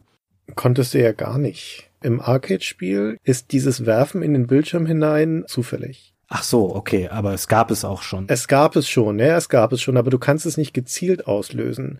Also wenn du in der Nähe des Gegners standest und den geschlagen hast, dann hat das Spiel manchmal zufällig den Turtle den packen lassen und gegen die Mattscheibe geworfen als Gag. Und in der SNES-Variante ist dann eine der wesentlichen Neuerungen, dass das jetzt eine kontrollierbare Aktion ist, dass du das tatsächlich auslösen kannst. Mhm. Wobei ich noch kurz mit dazu sagen möchte, bist du dir sicher, Fabian, dass das ein Mode 7 Effekt ist? Also in der Spielhalle ist es eine fließende Skalierung. Da wird das Sprite groß skaliert und das sieht auch echt gut aus, weil das so flüssig ist. Wenn du dagegen die SNES-Variante anschaust, da wird das Sprite gar nicht flüssig skaliert, sondern das wird in so ein paar Stufen vergrößert. Und meiner Einschätzung nach ist das kein Mode 7-Effekt, weil das auch gar nicht ohne weiteres möglich ist. Der Mode 7 skaliert doch die Hintergrundebene, wenn ich das richtig im Kopf habe. Ah, du hast recht, stimmt. Das ist, glaube ich, gar nicht. Also das ist keine Sprite-Skalierung, sondern das sind einzelne Sprites, die da halt hintereinander abgebildet werden. Der Mode 7 kommt dann später in diesem Neon Knight Riders Level, aber hier noch nicht. Ja, du hast recht. Das stimmt. Ich habe das vielleicht auch gedacht, weil in dem Mega Drive Spiel ist es nicht drinne. Ja. Und da habe ich gedacht, okay, das hat das vielleicht technisch nicht drauf gehabt, das umzusetzen und deswegen habe ich wahrscheinlich gedacht, das wäre auch ein Mode 7 Effekt, aber du hast recht, das geht nur mit den Hintergrundebenen so oder so, auf jeden Fall hat das eine größere Wichtigkeit bekommen, diese Aktion im Spiel. Und ansonsten, was man auch noch machen kann, wo ich nie so ein Fan von war, ich weiß nicht, warum so viele Beat'em-Ups auf dieses Konzept gesetzt haben. Es gibt auch noch so eine Art Notfall-Special-Aktion, in dem man beide Tasten gleichzeitig drückt. Die macht einen Flächenschaden. Also man kann damit auch mehrere Gegner rund um sich rum weghauen. Man verliert aber auch immer Energie. Und vielleicht finden das andere Spielerinnen und Spieler gut, aber mich hat das immer genervt. Ich wollte eine Attacke machen, bei der ich weiß, ich verliere jetzt hier bewusst Energie an dieser Stelle. Hm, ich glaube, es soll ein taktisches Element sein, dass du eben diese Abwägung triffst. Wenn ich jetzt nicht dieses Special auslöse, verliere ich dann mehr Energie, weil ich zu Brei geschlagen werde von den Gegnern. Du sagtest ja schon Befreiungsschlag. Das kommt auch darauf an, welchen Turtle du spielst, weil die ja unterschiedliche Spezialangriffe haben und Raphael zum Beispiel, dessen Special ist so ein Sprungtritt. Der springt dann auf der Stelle hoch und tritt mit beiden Füßen nach vorne. Und zwar auch tatsächlich nur nach vorne. Das heißt, das wirkt nicht in alle Richtungen. Noch ein Grund mehr, warum Raphael der Turtle ist, den du schon echt gut können musst, mhm. damit du den richtig einsetzen kannst. Bei Leonardo zum Beispiel hier, unserem Feld-, Wald- und Wiesenturtle, der macht tatsächlich so einen Rundumschlag mit seinen Katanas und das wirft dann alle Gegner um, die um ihn rumstehen. Also im Endeffekt haben wir das Move-Repertoire jetzt da schon durch. Wir hatten ja auch gesagt, aus diesem Dash heraus, also aus dem Laufen heraus, sind noch ein paar Angriffe möglich. Diese Schulterattacke, es gibt auch so einen Fußtrittsprung und so. Das macht jetzt keinen so riesigen taktischen Unterschied. Das Wesentliche ist, dass mit so einem Schulterangriff wirfst du den Gegner nicht um, sondern stehst dann neben ihm und kannst damit dann zu einem Wurf ansetzen als nächstes. Und dann gibt's auch noch so einen Slide-Angriff der wiederum fegt halt dann die Gegner von den Füßen. Und das ist ja in diesen Brawlern immer recht wichtig, weil wie gesagt, es geht um die Kontrolle von Raum und du versuchst möglichst immer Gegner, auf die du dich gerade nicht konzentrieren kannst, die du nicht gerade vertrimmen kannst, unschädlich zu machen. Und sie hinzuwerfen ist eine ganz gute Möglichkeit, weil da müssen sie erstmal sie wieder aufrappeln und wieder zu dir hingehen und das verschafft dir Zeit, um wiederum andere Gegner dann gerade zu vermöbeln. Also darum dreht sich dann natürlich viel. Aber insgesamt ist das ein sehr überschaubares Repertoire, wenn man es vergleicht zum Beispiel mit dem zeitgleich erschienenen Streets of Rage 2 fürs Mega Drive, das wir ja schon in der eigenen Folge behandelt haben. Da gibt es wesentlich mehr Flexibilität, unter anderem auch dadurch, dass Streets of Rage 2, wie das schon Konvention war bei den Brawlern in der Zeit, das Halten von Gegnern erlaubt. Also, dass du sie hältst und aus diesem Halten heraus dann zu verschiedenen Würfen zum Beispiel ansetzt, so dass sich also auch Spieler Gegner zuwerfen können oder du Gegner in bestimmte Richtungen werfen kannst. Das existiert hier nicht bei Turtles in Time. Das funktioniert in diesem zweiten Arcade-Spiel noch genauso wie im ersten, nämlich dass du durch die Nähe von dem Gegner nur direkt zu so einem Wurf ansetzen kannst und das war's. Und der Wurf, wie gesagt, also wenn du nicht diesen Whip-Angriff nimmst, mit dem du den Gegner so Obelix-mäßig hin und her haust, was auch echt sehr cool ist und ein super starker Angriff, dann ist es ja dieses Werfen in den Bildschirm und das Werfen in den Bildschirm ist ein Gimmick insofern, weil es den Gegner aus dem Spiel nimmt, ohne noch irgendwie Schaden anzurichten. Du möchtest ja eigentlich bei so einem Wurf den Gegner als Waffe einsetzen, um auch wieder andere Gegner umzukegeln. Aber das erlaubt dir das Spiel hier gar nicht. Der wird einfach weggeworfen aus dem Bildschirm heraus und das war's. Das fand ich als Streets of Rage geschulter Spieler voll irritierend. Ja. Das nimmt mir hier Macht weg. Was soll denn das? Na, aber es ist natürlich super cool und du willst es ja auch dann ständig machen, weil es einfach nett aussieht. Aber du hast schon recht, spielerisch ist es nicht so sinnvoll, das zu machen. Und ich stand auch relativ schnell an dem Punkt jetzt beim Spielen, wo ich dachte, na ja, man kann nicht so richtig viel machen. Aber warum macht mir das Spiel jetzt eigentlich so viel Spaß? Und ich glaube, da haben sie viel richtig gemacht, was so das Pacing des Spiels angeht. Also es geht schnell voran, es wird nicht langweilig, weil sie eine gute Frequenz gefunden haben und auch ein gutes Volumen, was das Auftauchen der Gegner angeht. Die Gegner sind abwechslungsreich in einer gewissen Art und Weise. Also es gibt natürlich viele Foot Soldiers, die dir über den Weg laufen, aber dass sie unterschiedlich farbige Kutten tragen, bedeutet auch, dass sie verschiedene Waffen mitbringen. Also die kommen dann teilweise unbewaffnet, sie kommen aber auch mit Wurfsternen oder mit Schwertern an oder mit so stachelbesetzten Frisbees später auch im Spiel. das ist mir aufgefallen, als ich auch das Spiel dann auf verschiedenen Schwierigkeitsgraden nacheinander gespielt habe. Auch deswegen lohnt es sich, die härteste Option zu nehmen, weil manche Gegnertypen finden gar nicht statt, wenn man das Spiel auf Easy spielt. Dann tauchen die gar nicht auf und dann nimmt man sich Abwechslung aus dem Spiel. Und das macht das Spiel einfach sehr kurzweilig, abgesehen davon, dass die Level ohnehin auch nur ein paar Minuten dauern und dass ich finde, dass die Bewegungen, die man selber macht, es sind nicht viele und sie sind auch nicht sonderlich komplex und es fehlt da vielleicht ein bisschen an der Tiefe, wie du das eben schon sagtest, aber die hm, die fließen gut ineinander. Also es macht einfach Spaß, sich mit den Turtles zu bewegen. Du kannst sehr gut deine Position innerhalb des begrenzten Spielareals verändern. Also auch wenn man springt, kannst du, das sind keine Sprünge nur nach links und rechts, sondern du veränderst dadurch auch in der Vertikalen sehr stark deine Position auf dem Spielfeld und überlegst dann immer schon, okay, jetzt springe ich da nach oben links, treffe mit dem Sprungkick den und dann springe ich darüber, greife mir den das Spiel ist da sehr, sehr entgegenkommend und zugänglich, was dieses schnelle Navigieren durch die Welt angeht Und das macht einfach auch Spaß. Und da gibt es eine ganze Menge Spiele, die fühlen sich zu der Zeit noch ungelenker an und eckiger. Also zum Beispiel hast du vorhin mal, also auf Streets of Rage 2 lasse ich auch nichts kommen, deswegen brauchen wir den Vergleich hier gar nicht anstellen. Das ist auch ein hervorragendes Spiel. Aber wenn man Golden Axe zum Beispiel nimmt, das hat eine ganz andere Dynamik noch oder dem fehlt es noch eher an Dynamik, die eben das Turtles-Spiel schon mitbringt, wo man einfach immer in den, ich sag jetzt mal, ja, vielleicht fünf Minuten, wenn man das kann, die so ein Level dauert. Das ist einfach ein schöner Flow vom Anfang bis zum Ende, wo dann immer ein Endgegner kommt. Und hier würde ich sagen, Christian, da enttäuscht das Spiel aus vor allem heutiger Sicht so ein bisschen, weil ihnen bei den Bossgegnern, die sind hübsch anzuschauen und da haben sie auch viele fantasievolle Kreaturen der Vorlage genommen, aber die sind sehr leicht zu durchschauen, finde ich. Ja, diese Diskrepanz zwischen dem, was in den Levels passiert und den Bossen ist schon ganz augenfällig, das stimmt. Und ich stimme dir vollkommen zu, die Stärke von den normalen Kämpfen in den Levels ist, dass die flott und schnell sind, dass das Spiel da eine hohe Geschwindigkeit hat. Nicht in dem Sinne, dass sich die Turtles oder die Gegner besonders schnell bewegen würden. Das ist eigentlich sehr angenehm, die Bewegung. Das ist genau gut den Punkt getroffen, wo man sich über das Spielfeld flott genug bewegt, ohne dass es zu hektisch wird. Ich meine es eher im Hinblick daran, dass die Kämpfe nicht so lange dauern. Also ein Final Fight zum Beispiel hatten wir ja vorher auch schon, das ist ein langsameres Spiel. Auch ein Streets of Rage hat teilweise Gegner, da musst du eine ganze Weile an denen dich abarbeiten.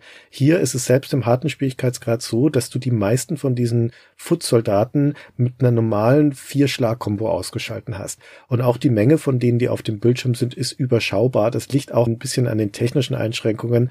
Auf der Arcade, da können ja bis zu vier Turtles auf dem Bildschirm sein und je nachdem, das war in der Spielhalle so, das ist auch beim SNES so, je mehr Spieler, desto mehr Gegner.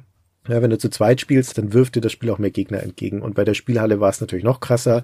Wenn da bis zu vier Turtles da sind, dann kommen auch ganze Scharen von Gegnern. Also da ist es keine Seltenheit, dass mal zum Beispiel zehn Gegner auf dem Bildschirm sind plus die vier Turtles. Da ist richtig was los. Hm. Das kann das SNES e gar nicht. Also das SNES e hat maximal sechs Gegner auf dem Bildschirm und mehr werden es nie. Und wie gesagt, die meisten davon sind keine Schwämme, die ewig viele Schläge einstecken, sondern die sind relativ schnell wieder absolviert und deswegen hast du schnelle Erfolgserlebnisse, du hast den schnellen Fortschritt, du kommst echt gut durch durch die Levels, die auch in sich kurz und abwechslungsreich sind. Um mal ein kurzes Beispiel zu geben, das erste Level zum Beispiel, also in New York City, das ist ein Baustellenlevel, muss muss drin sein in einem Brawler, ja, es geht nicht ohne eine Baustelle. Klar. Ja, und da sind die Turtles natürlich auch auf irgendeinem so Wolkenkratzergerüst unterwegs. Und dann kommen immer Gruppen von diesen Foot Clan Soldaten, die einfachen, die unterscheiden sich durch die Farbe, die einfachen sind lila, die können die Turtles schon festhalten, ihnen in die Fresse schlagen, also ein anderer kann ihnen dann in die Fresse schlagen und so. Und dann gibt's Varianten davon, dann kommen die blauen, die tragen eine Waffe, hier sind das noch Schwerter, die können später auch noch andere haben. Dann kommen diese Shuriken, Wurfstern werfenden lilanen und äh, zwischendurch kommt dann auf einmal eine riesige Abrisskugel, die runterdonnert auf diese Baustelle. Und das siehst du am Schattenwurf dann immer, wo sie als nächstes hindonnern wird und musst da drumrum navigieren und möglichst versuchen, die Gegner darunter zu navigieren, weil die werden davon auch getroffen. Es gibt ein explodierendes Fass und sowas und zwischendurch taucht dann auf einmal Krang, dieser riesenhafte Roboter im Hintergrund auf, schwebt hinter diesem Baugerüst und schießt Laserstrahlen über das Spielfeld. Da musst du also aufpassen, dass du nicht in der Linie seiner Augen stehst, weil sonst wirst du geröstet. Und das ist einfach cool, dass dieses riesige Sprite im Hintergrund auftaucht und Laserstrahlen drüber schießt, während du da versuchst, die Foot Clan Soldaten durch die Gegend zu werfen. Und dann bist du schon am Ende und dann kommt der erste Boss, das ist Baxter Stockman in seiner Form als Fliegenmutant. Ja, und dann sind wir wieder bei dem, was du gerade gesagt hast, bei den Bossen.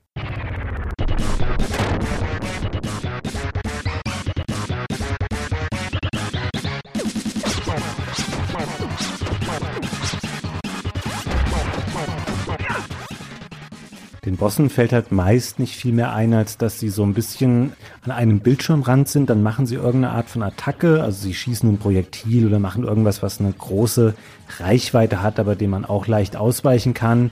Und dann versuchen sie die Spielfeldseite zu wechseln und dann sind sie da offen dafür, dass du sie dann angreifen kannst, bevor sie eben wieder ihre Attacke machen. Und die Verhaltensmuster, die sie haben, wiederholen sich sehr, sehr schnell. Also das heißt, du musst eigentlich nur einmal dahinter kommen, wie du den Gegner besiegst und dann ist das bei den meisten kein Problem, dann da ohne großen Energieverlust durchzukommen. hier eine ganz schöne Neuerung, die man noch gemacht hat gegenüber dem Arcade-Automaten. Da hatten die Bosse keine Energieanzeige. Das heißt, die fangen dann irgendwann so ein bisschen an zu blinken oder sich zu verfärben. Anhand dessen kannst du das nachvollziehen, aber du hast keine klare visuelle Darstellung dafür. Das haben sie hier jetzt ergänzt, aber sie hätten denen vielleicht eher ein bisschen noch mal ein paar Moves beibringen sollen, aber das wäre wahrscheinlich zu viel verlangt gewesen. Dafür leider auch gestrichen an der Stelle. Diese Bosse haben normalerweise auch so kurze Sätzchen, die sie aufsagen, wenn die Turtles bei ihnen erscheinen. Das hier wie auch die Sprachausgabe in den Zwischensequenzen ersetzt durch Texteinblendungen. Aber das, ja, weiß man eigentlich nur, wenn man den direkten Vergleich zum Arcade-Spiel hat. Aber ja, ich habe vorhin diesen sehr schönen Kampf mit Shredder im Technodrome beschrieben, dem man die Foot Soldiers entgegenwirft. Das ist wahrscheinlich schon der beste Bosskampf im Spiel. Also es ist ausgerechnet der eine, den es im Arcade-Spiel nicht gab. Die anderen sind nicht so besonderes. Selbst das Duell ganz am Ende gegen Shredder ist nicht so super spektakulär. Also er ist auch so ein bisschen, er schwebt immer so hin und her, dann ist er kurz unverwundbar, dann macht er eine Attacke, der weichst du aus und dann kannst du ihn schlagen. Er hat viele Hitpoints am Ende, also er hat sehr viele von diesen Energieblöcken, die die Bosse haben auf dem Super Nintendo, aber auch er ist keine wirkliche Herausforderung, leider. Sonst hätte man das Spiel insgesamt wahrscheinlich noch ein bisschen fordernder und länger gestalten können. Ja, stimme ich dir zu. Der erste Kampf gegen Shredder, um dem man seine eigenen Fußsoldaten ins Gesicht werfen muss, das ist der originellste auf jeden Fall. Das ist eine schöne Idee. Von der Ausführung, von der Spielmechanik her ist es aber auch ein langweiliger Kampf, weil du läufst ja einfach nur hin und her und gehst zum nächsten Fußsoldaten, den du dann hinwerfen kannst. Aber im Hard-Modus macht es einen ordentlichen Sprung, weil das Spiel da einen interessanten Kniff macht. Es tauscht nämlich die Footsoldaten aus, die dann da rumlaufen, gegen Soldaten, die blocken können, die alle deine Angriffe abblocken und dann kannst du sie nicht so ohne weiteres werfen. Ja. Kommst du durch ihre Deckung nicht mehr durch. Da musst du dann zwangsläufig eine Dash-Schulter-Attacke machen, um ihre Deckung zu durchbrechen und dann kannst du sie packen und es ist super fummelig. Er hat mich mhm. das genervt, dieser Kampf. Ich wollte dich gerade fragen, ob du mir mit Sicherheit sagen kannst, wie man diese blockenden Fußsoldaten besiegt, weil das sind wirklich die nervigsten Standardgegner im Spiel. Und mir war das bis zum Schluss nicht so richtig klar, was da zuverlässig funktioniert. Ich bin dann meistens irgendwie rumgesprungen und habe gehofft, dass ich so in ihren Rücken komme und sie dann schnell schlagen kann, hm. weil ich das nicht aus dem Spiel genau ablesen konnte, was ich da machen soll gegen die. Also im normalen Kampf, wenn du ihnen im Level begegnest, dann gibt es ein paar Möglichkeiten. Bei deiner normalen Vierschlag-Kombo durchbricht der vierte Schlag zum Beispiel immer ihre Deckung, aber der wirft sie dann halt um. Genauso wie wenn du sie von den Füßen fegst mit so einem Rutschangriff, auch das wirft sie um. Wenn sie umgeworfen sind, kannst du sie nicht werfen. Das heißt, es nützt dir da in dieser Schredder-Passage nix, in diesem Kampf, sondern da ist tatsächlich die einzige Möglichkeit, mit so einem Schulterstoß an sie ranzukommen. Dadurch brichst du die Deckung, aber wie ich vorhin sagte, du wirfst sie damit nicht um und dann kannst du sie greifen und werfen. Aber in der Hektik des Geschehens, das sind ja immer drei von denen unterwegs und Schredder greift auch noch an, ist das echt frickelig. Also ich fand den sehr nervig dann den Kampf, weil du musst ja das gleiche einfach zehnmal wiederholen, zehn solche Soldaten nach werfen und dann hast du es endlich geschafft. Aber es ist zumindest eine originelle Idee, das auf jeden Fall. Den Rest der Bosse, da stimme ich dir zu, die sind überwiegend ziemlich langweilig. Die haben zwar mehrere Angriffe und in der Regel auch zwei Phasen, durch die ihre Kämpfe gehen. Hier mal als Beispiel in diesem Wildwest-Abschnitt der ein Level in einem fahrenden Zug ist. Auch das muss spätestens seit der U-Bahn von Final Fight muss das einfach sein. Da kämpfst du dich dann vor, fast zu Lok und dort kommt dann Leatherhead, dieses Krokodil. Und der springt halt rum und schlägt und tritt wie ein Boxer. Und wenn du ihm ein paar Schläge verpasst hast, dann krabbelt er auf dem Boden als tatsächliches Krokodil und ist in der Zeit dann unverwundbar und vor allem stachelig. Also da darfst du ihn nicht angreifen, sondern da musst du ihm ausweichen. Und dann läuft er zum Bildschirmrand und wirft dann da entweder ein paar Messer auf mehreren Ebenen oder einen Skorpion in die Bildmitte. Muss man einfach nur ausweichen. Und das wiederholt sich immer wieder. Und sobald seine Lebensenergie niedrig ist, fallen auf den höheren Schwierigkeitsgraden dann auch noch von oben Fässer ins Bild und rollen dann nach links raus. Also dann muss man noch ausweichen. Aber das ist selbst im höchsten Schwierigkeitsgrad völlig trivial. Also, das, da kannst du dir eine Hand auf den Rücken binden und es trotzdem noch problemlos schaffen, diesen Kampf.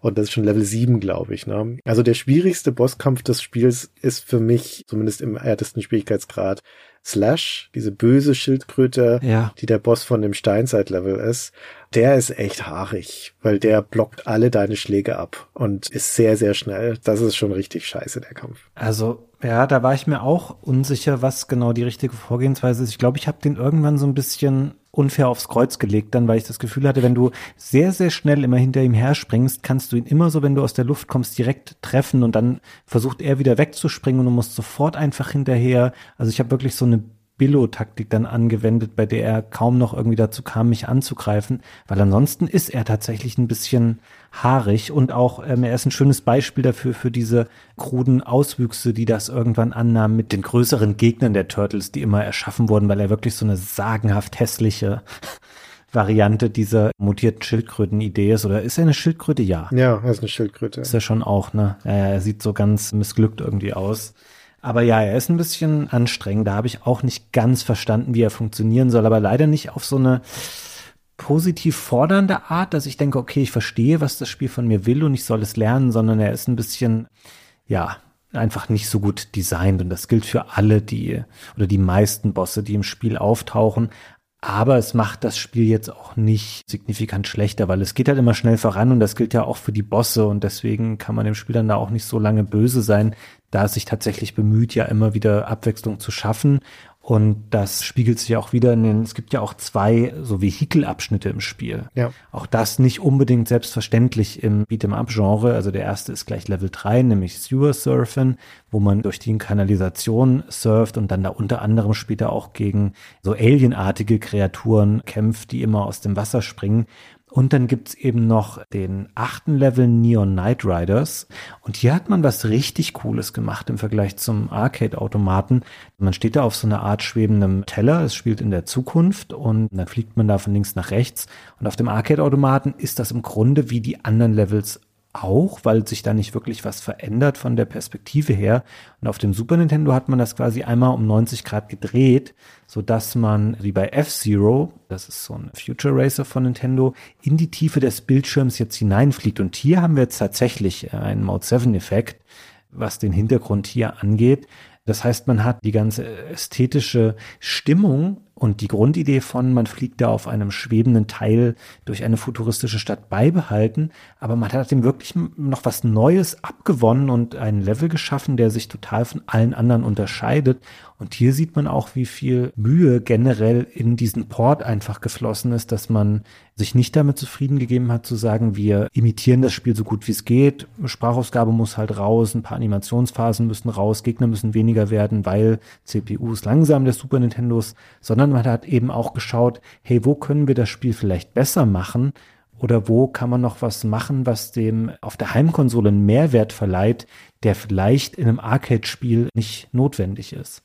Ja, diese Optimierung, wenn man so möchte, auf diese Plattform und der Gedanke, wo können wir das noch anreichen, auf Basis von der technisch sehr eindrucksvollen Spielhallenvorlage, das ist schon eine echt gute Kombination und eine gute Ausgangsbasis gewesen für dieses Spiel, weil der große Unterhaltungswert von Turtles in Time einfach in dieser Finesse der Ausführung liegt, Jetzt nicht unbedingt auf spielmechanischem Niveau, sondern vor allem auch auf technischem Niveau. Es läuft ja auch super performant auf dem SNES, ja. was auch keine Selbstverständlichkeit ist, so früh auch im Lebenszyklus von einer Konsole und sieht halt auch, weil die Sprites von der Spielhalle kommen und die ganzen Hintergründe von der Spielhalle kommen, sieht's halt auch echt lecker aus und es hat so viele schöne Details, die darüber hinwegtäuschen, wie simpel das unter der Haube ist. Um damit noch kurz anzufangen, bevor ich dann nochmal zurückspringe zu dem, was eigentlich das Spiel so toll macht. Das hat weder tolle Endgegner, das hatten wir ja gerade schon gesagt, die Bosse sind sehr durchschaubar. Es hat aber viele davon. Es sind zwölf verschiedene Bosse. Also es, da ist viel Abwechslung geboten, visuell zumindest, nicht unbedingt in deren Verhalten. Das hat auch nicht sonderlich viele Gegnertypen. Das sind nominell 22 verschiedene, aber zwölf davon, also mehr als die Hälfte, sind Varianten von diesen Footsoldaten.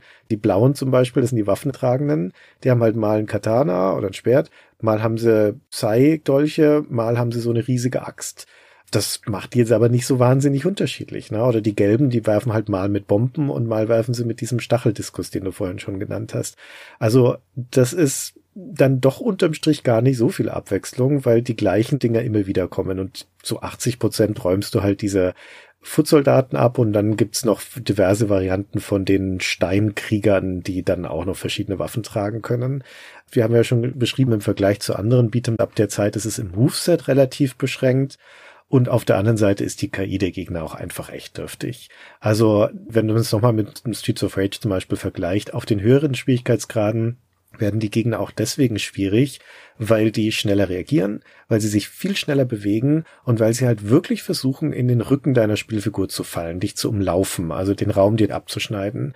Und das versuchen die nominell zwar auch in Turtles in Time, aber so auf dem Niveau von erster Tag in der Gegnerschule. Na, da hat man ihnen schon mal gesagt, als Gegner wäre es ganz gut, wenn du auch mal von hinten angreifst, aber so richtig verstanden haben die das noch nicht zu dem Zeitpunkt.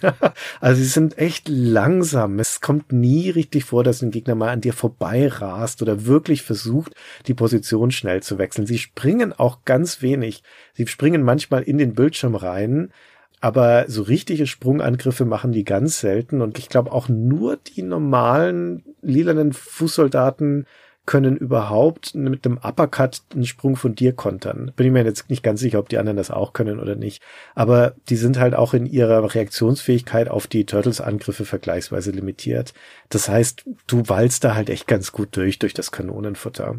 Und das macht aber halt auch wieder Spaß auf der anderen Seite. Das finde ich auch. Das Spiel bedient halt perfekt diese Heldenfantasie, die eben auch gerade Kinder oder junge Spieler haben, die dieses Spiel gut finden. Ich meine, die Turtles sind vier Helden und natürlich verkloppen die auch mal 200 Fußsoldaten. Das machen sie ja in dem Cartoon auch und wahrscheinlich auch in dem jetzt mir nicht so geläufigen Comic. Das haben die schon gut umgesetzt und ich kann das, was du jetzt hier an spielerischen Schwachpunkten aufzählst, das kann man nicht wegdiskutieren. Das ist definitiv so. Also das Spiel ist nicht das Schlauste, es ist nicht das Forderndste und es ist auch nicht das tiefgründigste Beat'em Up, aber du hast eben ja auch Sachen gesagt, wie es gibt ein Dutzend Endgegner, es gibt hier zwei Levels, in denen man irgendwie fährt oder fliegt. Es passiert eine Menge innerhalb von Levels, sowas wie das gleich im ersten Level diese Abrissbirne kommt oder der Riesenroboter, in dem Crank steckt, halt Laser aus seinen Augen schießt. All das geschieht ja nicht in einem Spiel, was irgendwie 20 Stunden lang ist, sondern in Spiel, was effektiv vielleicht also wenn man sich Zeit lässt, eine Stunde lang ist. Na, eine halbe Stunde hast du das durchgespielt. Also zumindest auf dem einfachen Schwierigkeitsgrad. Wenn du es kannst und auf dem höheren, dann bist du maximal eine Dreiviertelstunde beschäftigt. Okay, ja, aber ich meine, das unterstreicht ja meinen Punkt noch mehr. Also das ist wirklich halt, es ist so ein Fast-Food gute Laune-Spiel und jetzt ja. muss man das natürlich noch im Kontext dessen sehen, was wir damals für eine unglaubliche Turtles-Manie einfach hatten und für mich war das wie Nachspielen der Cartoon-Serie. Also die haben ja wirklich den Stil auch toll getroffen und auch der Humor, den ich ganz am Anfang mal erwähnt habe, der spielt ja hier auch eine große Rolle. Das Spiel ist ja teilweise auch völlig überzeichnet in der Art und Weise, wie die Turtles auf bestimmte Sachen reagieren. Zum Beispiel, wenn sie in manchen Levels irgendwo gegenfahren, in diesem Kanalisationslevel, dann fängt der Turtle so an, so zu schreien, dann ruft er irgendwie My Toe, My Toe, weil er sich den Fuß angeschlagen hat und er reißt das Maul so ganz weit auf, also wirklich so 180 Grad Winkel und die Zunge guckt da raus und dann hüpft er da drauf rum oder man kann das Skelett sehen, wenn er irgendwie von irgendwas getroffen wird, auf dem Strom drauf ist. Also das ist wirklich wie so ein Cartoon zum Mitspielen und das relativ verlustfrei wirklich auf das Super Nintendo portiert. Also man sieht es, ich habe die Arcade-Version jetzt auch nochmal gespielt. Die wirkt ein bisschen flüssiger noch, ein bisschen cartoonhafter tatsächlich noch. Da fehlen wahrscheinlich ein paar Animationsphasen dazwischen aber toll, wie sie das auf Super Nintendo gebracht haben. Und das war natürlich auch ganz klar die Intention dahinter. Es gibt ja sogar, und das ist generell selten in Beat'em Ups, aber auch gerade damals auf 16-Bit-Konsolen. Ich glaube nicht, dass man viele Spiele findet, die so eine Option hatten. Es gibt ja so ein Color Mode den man auch auswählen kann. Mhm. In den Optionen steht standardmäßig auf Animation. Das bedeutet letzten Endes, dass das Spiel so ein Farbschema nutzt, das sich eben auch eher an der Cartoon-Serie also an der animierten Version orientiert, was so sehr farbenfroh und poppig ist. Das ist so ein bisschen das, wie man Turtles in Time typischerweise abgespeichert hat im Kopf. Und dann gibt es aber auch eine Comic-Option, die das Aussehen ein bisschen verändert, indem es die Farben runterschraubt. Es sieht so ein bisschen erdiger aus und hat wirklich eine andere Ästhetik. Ich habe mich damit allerdings ein bisschen schwer getan, weil es leider auch dazu führt, dass bei manchen Hintergründen die Turtles verschwinden so ein bisschen darin dann. Das betrifft auch gleich den ersten Level der Farbton harmoniert nicht so gut mit dieser Comic-Option der Figuren und deswegen habe ich es dann wieder umgestellt auf Animation. Aber man sieht ganz klar hier, also die Entwickler machen da quasi im Spiel auch ein Statement von wegen, ja, wir wissen schon, wir haben hier die Cartoon-Serie imitiert, so würde es als Comic-Variante aussehen. Und das haben sie einfach sehr, sehr stark getroffen und gerade in so einem relativ frühen Super Nintendo-Spiel, also es kommt auch später wenig nach, was eine Lizenz in einem Beat'em-up später so hochwertig umsetzt und so vorlagengetreu. Volle Zustimmung. Also die Art und Weise, wie hier die Tonalität der Serie getroffen ist und wie auch dieser Cartoon-Charme getroffen ist, dieser Comedy-Cartoon-Action-Charme ist schon toll. Und in den besten Momenten ist das richtig unterhaltsam, das Spiel. Mein absolutes Lieblingslevel ist das Piraten-Level. Da reisten die Turtles durch die Zeit ins Jahr 1530 und landen auf einem Piratenschiff und kämpfen sich dann vom Heck bis zum Bug durch. An Bord von diesem Piratenschiff, wo, wo er halt läuft, da sind lauter so Planken am Boden, die sehen ein bisschen anders aus. Und wenn Turtle da dagegen läuft, dann knallt die Planke hoch und ihm ins Gesicht. Und dann schaut er geschockt und sitzt kurz auf dem Boden und dann geht's weiter. Das ist eine richtig schöne Slapstick-Animation und natürlich ein taktisches Element, weil du nicht mehr den ganzen Raum so ohne weiteres nutzen kannst. Der ist der Boden auf einmal vermint sozusagen und du musst aufpassen, wo du hinläufst. Und dann ist halt auch schön, wie das Spiel sich inszeniert. Die Gegner, die erscheinen nicht einfach nur alle auf dem Bildschirm, laufen links und rechts rein, sondern manche klettern zum Beispiel über die Reling an Bord von dem Schiff. Und während du dann am Mast vorbei dich kämpfst, ist am Hintergrund im Horizont das strahlend blaues Wasser vor dem Himmel, taucht auf einmal in der Ferne ein kleines Piratenschiff auf. Ist auch etwas, was sie übrigens nicht in der Arcade hatten, sondern für die SNES-Fassung eingebaut haben. Ja. Und es fährt dann einmal von rechts nach links langsam über den Bildschirm und feuert aus seiner Kanone. Und dann fliegt ein riesenhafter Kanonenball auf uns zu und rollt einmal über das Deck von dem Schiff, auf dem wir gerade kämpfen. Und man muss tunlichst aufpassen, dass man davon nicht erschlagen wird von dem Ding. Sonst wird der Turtle plattgewalzt und liegt dann auch wirklich platt am Boden. Und das ist richtig schön und das kulminiert dann in dem Bosskampf gegen sowieso zwei Fan-Favorites aus der Serie, nämlich Rocksteady und Bebop, die auch für die SNES-Fassung wieder zurückgeholt wurden. In der Arcade waren die da nicht drin. Mhm. Und wie die allein schon aussehen, die haben sich natürlich für die Zeit entsprechend angezogen. Rocksteady ist ja dieses Nashorn, der hat einen Degen in der Hand und einen Kapitänshut auf und Piratenkluft. Bebop ist das Warzenschwein, der hat so ein Matrosentuch um und abgerissene Hosen und eine Peitsche in der Hand. Und dieser Bosskampf, auch wenn der nicht anspruchsvoll ist, der ist etwas, was man wirklich selten findet, finde ich, bei Bosskämpfen, zumal in der Zeit, der ist witzig, der ist wirklich unterhaltsam. Also abgesehen, wie gesagt, von dem ganzen Design, da wartet auch immer einer von den beiden oben an der Reling und stößt den jeweils anderen nach unten, um zu kämpfen. Und dann kämpfst du gegen den, dann rennt der wieder nach oben und schmeißt den anderen nach unten in die Arena, ja, weil sie eigentlich gar nicht gegen dich kämpfen möchten. Und wenn du den Rocksteady im Haus, dann verknittert sein Degen. Und wenn die beiden dann gleichzeitig doch mal auf der Kampfarena stehen, dann kann es auch sein, die sich gegenüberstehen. Und wenn Bebop dann mit seiner Peitsche ausholt, dann kann er Rocksteady treffen und dann schlingt sich die Peitsche um den Degen. Die beiden verheddern sich für eine Sekunde und du kannst da eine Attacke platzieren.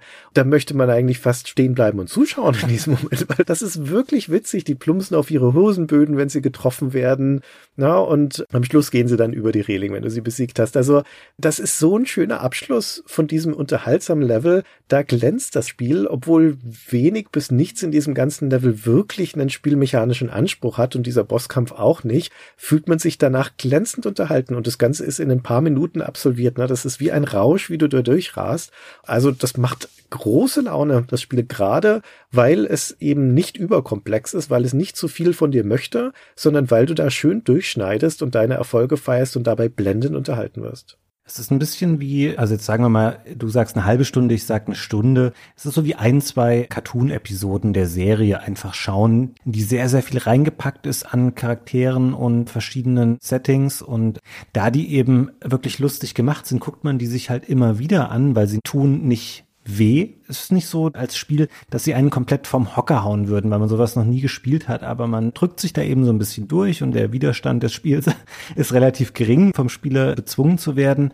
Und deswegen spielt man es einfach immer und immer wieder gerne, weil es eben auch wirklich schön aussieht. Also wir haben die Grafik jetzt schon häufiger gelobt. Finde auch tatsächlich, klar, in der Menge ist die Sprachausgabe sehr reduziert auf dem Super Nintendo, aber das, was drin ist, ist immer noch gut verständlich und lustig. Ja. Ich finde aber auch die Musik sehr gut adaptiert. Also auch hier konnte man nicht alles verlustfrei vom Automaten übernehmen. Da gibt es zum Beispiel das Intro mit Gesang zu hören. Aber ich finde, dass man das gut angepasst hat auf eine Instrumentalversion und viele der Stücke im Spiel sind auch schöne Variationen des Turtles Themas und mein Highlight tatsächlich wäre auch gleich ein Stück, das man im ersten Level hört, also in Big Apple äh, 3 AM. können da einmal kurz reinhören und ich finde, da schwingt schon so viel Energie einfach mit.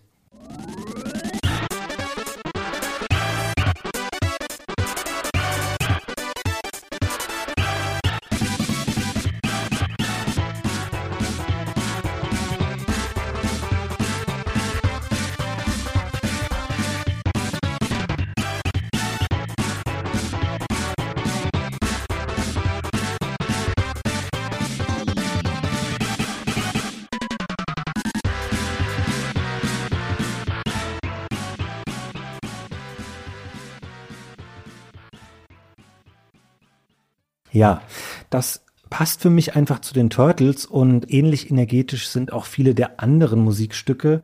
Was ist denn so äh, für dich das Musikhighlight im Spiel oder irgendein Jingle oder sowas, was dir besonders gut gefällt, Christian? Ich finde die Musikstücke auch gelungen. Die geleiten gut durch die Levels. Das, was ich mir tatsächlich immer wirklich gerne anhöre, ist ein kurzer Loop, der ganz am Anfang kommt, wenn du deinen Charakter auswählst. Das klingt so.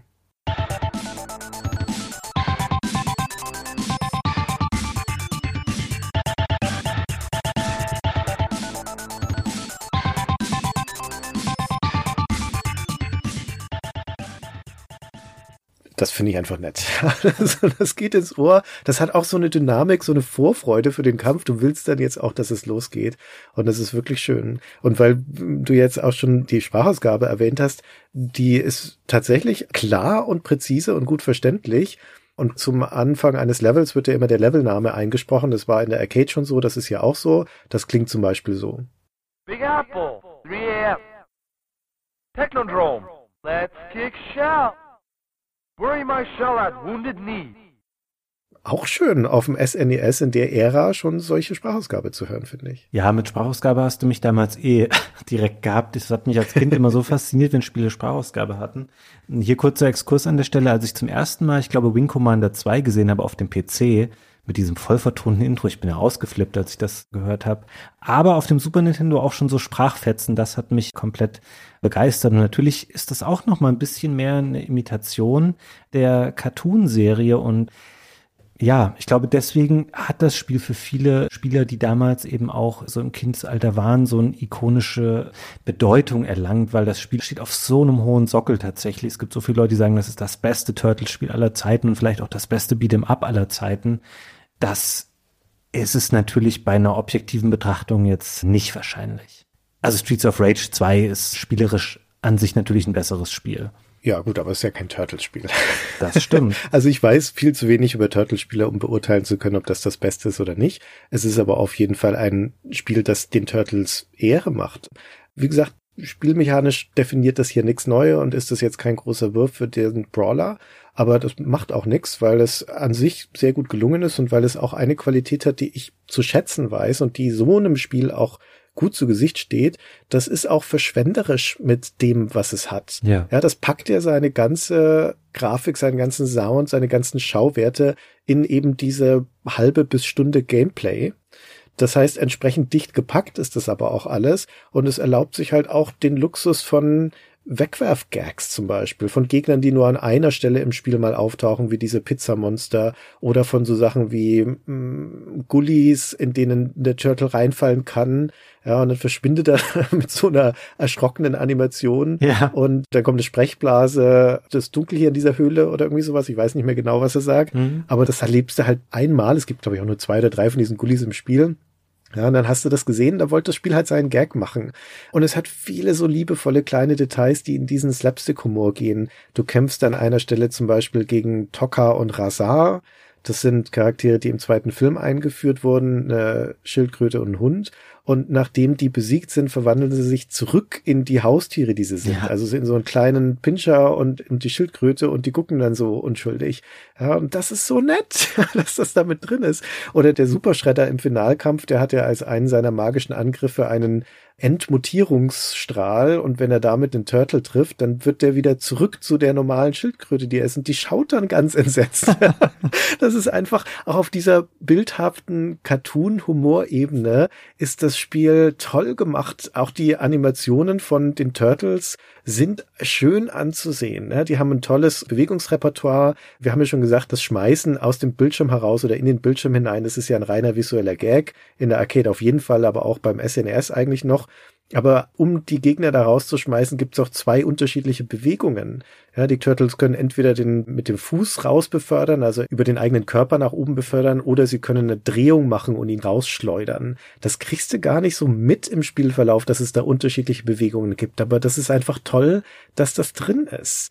Die Dichte an Gameplay-Ideen und Abwechslung in diesem Spiel jetzt wie gesagt nicht unbedingt beim Gegner aufkommen, aber in auch so Fallen, die in den Levels sind und Abschnitten, die aufeinander folgen und so, ist echt eng getaktet, so dass das Spiel insgesamt sehr dicht gepackt ist. Und das macht Spaß, das macht Freude, das anzugucken und sich darauf zu freuen, was das Spiel als nächstes präsentiert.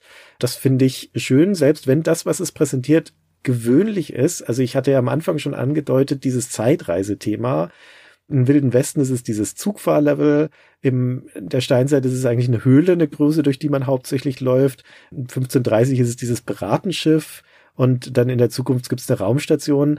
Also Gan, na, da hat auch niemand einen Originalitätspreis gewonnen bei Konami dafür. Da hat man sich schon angeguckt, was in anderen Spielen auch gang und gäbe ist von dem Genre macht aber nichts, weil es halt alles so schön präsentiert ist, es ist so stimmig, es ist technisch schön, es passt alles in diese Turtles-Welt, es macht Freude. Und das sind natürlich auch Sachen, die Kinder gerne mögen, ne? Ja. Kinder holst du mit Piraten und Wildwest und dem Steinzeitding, da läuft auch mal ein kleiner Dinosaurier von links nach rechts oder von Stimmt. rechts nach links, auf dem ein Foot Soldier reitet. Das sind Sachen, das funktioniert schon. Gut, klar, es hätte noch altes Rom oder Ägypten oder solche Sachen gegeben, aber das sind alles Sachen, die Kinder nicht so spannend finden und die sie auch nicht so gut direkt wiedererkennen können, wie die Settings, die man hier eben verwendet hat. Und ja, wie du eben schon sagtest, das Spiel präsentiert sehr offensiv das, was es hat. Von der ersten Minute an ballert es irgendwie lustige Ideen und Animationen raus und Momente. Dem Spiel hätte es auch geschadet, wenn es länger gestreckt worden wäre, weil es ja. jetzt, glaube ich, keine zwei plus Stunden irgendwie getragen hätte mit den dünnen Spielmechaniken, die da drinne sind. Ich meine, für zu Hause kostete das dann eben auch mal seine, ja, war so ein Third-Party-Konami-Spiel, das wird schon seine 130 Mark gekostet haben für Super Nintendo. Dann hat man noch ein bisschen was drüber hinaus reingepackt. Hier jetzt würde ich sagen, ist nicht so viel Arbeit reingegangen. Es gibt einen Time-Trial-Modus wo man zunächst denkt, ja, okay, man spielt das Spiel halt auf Zeit. Das stimmt nicht ganz, weil es sind quasi drei verschiedene Abschnitte, die man da wählen kann und die wiederum bestehen jeweils aus einer Handvoll Runden, wo man in einer bestimmten Zeit einen Pool an Gegnern besiegen muss.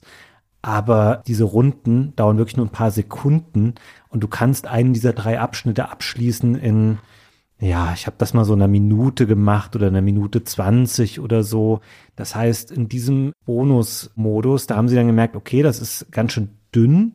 Da machen wir mal das so, dass das Spiel nur ein Leben hat damit man zumindest da ein bisschen drauf achten muss, dass man nicht überall sofort reinläuft, weil man alles so schnell wie möglich kaputt hauen will, sondern dass man auch mal auf seine Energien wenig achtet. Aber das macht es jetzt auch nicht anspruchsvoller. Also der Time Trial Modus, man kann die Bestzeiten natürlich auch nicht speichern, weil das Spiel von Haus aus keine Speicherbatterie oder sowas hat, weil es ja Quatsch wäre für den normalen Spielfortschritt, ist nichts Besonderes.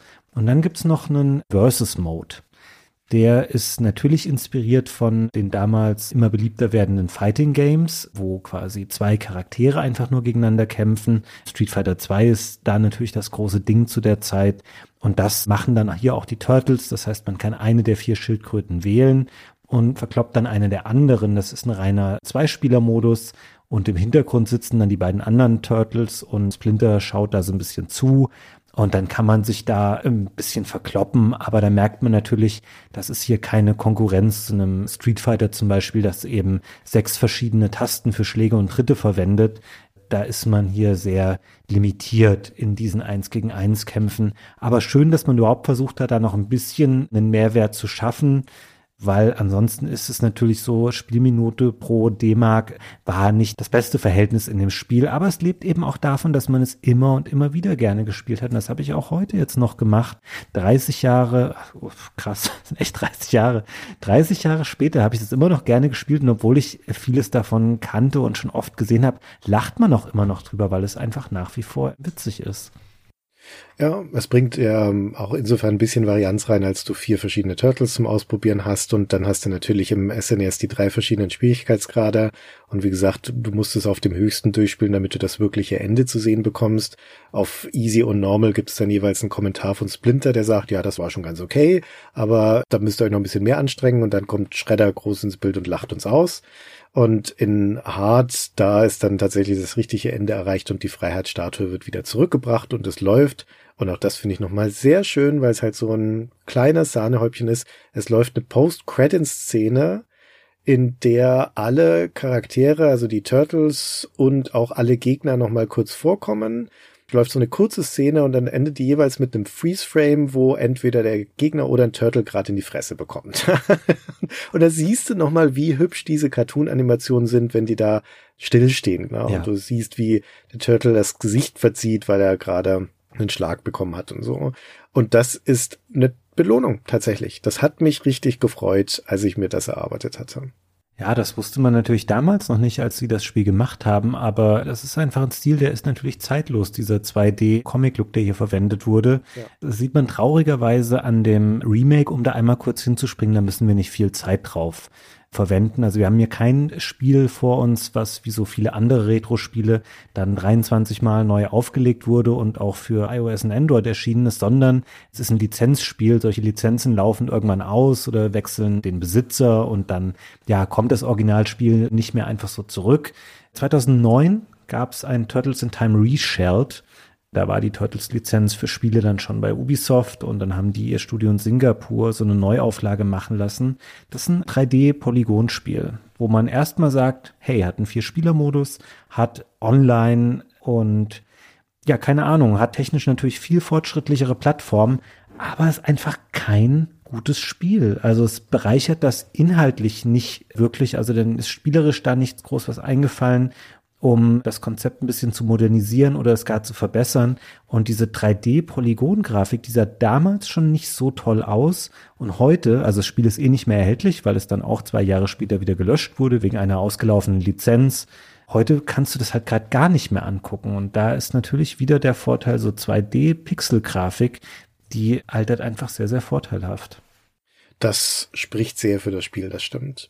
Worauf wir aber noch kurz eingehen müssen, ist auf das Schwesterspiel oh, von ja. Turtles in Time. Denn wir hatten ja schon gesagt, es gab dieses Arcade Turtles in Time als Vorbild und Konami hat dann intern die interessante Entscheidung getroffen, dass die Portierungen für SNES e und Mega Drive von zwei unterschiedlichen, also wirklich komplett unterschiedlichen Teams gemacht werden.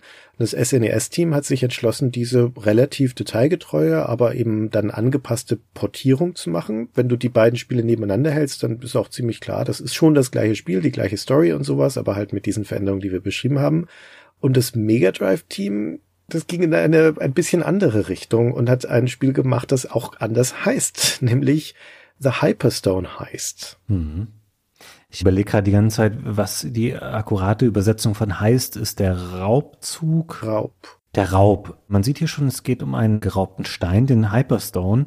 Und das Spiel ist in so vielerlei Hinsicht kurios, Christian, weil ich meine, niemand hätte jetzt bei einem Beat'em Up verlangt, dass man irgendwie was an der Story schraubt, weil letzten Endes interessiert die niemanden. Ob da jetzt die Freiheitsstatue geklaut ist oder Schredder den Mond entführt hat, es hätte niemanden interessiert. Und hier hat man wirklich eine neue Geschichte gestrickt, die teilweise aber aus den gleichen Zwischensequenzen heraus erzählt wird, die sich dann im Verlauf anders entwickeln. Nämlich hier steht auch wieder April O'Neil in New York und berichtet gerade.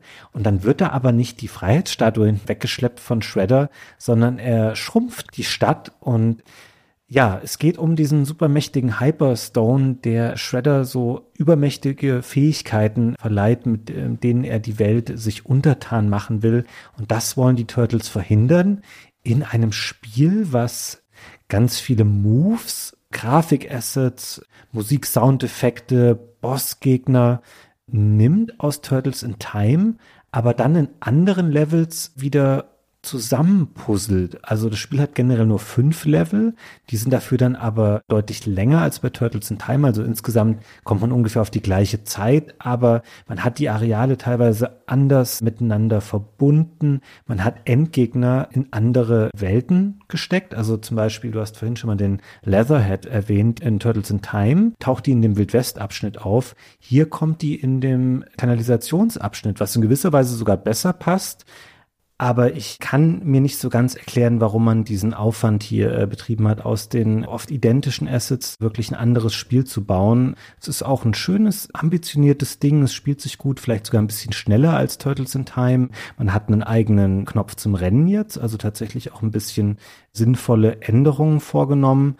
Mir gefällt es nicht ganz so gut wie Turtles in Time, aber da ist jetzt vielleicht natürlich auch meine Meinung etwas verzerrt, weil ich das als Kind einfach nie gespielt habe und es für mich jetzt eher so ein obskures Spiel zum Nachholen war.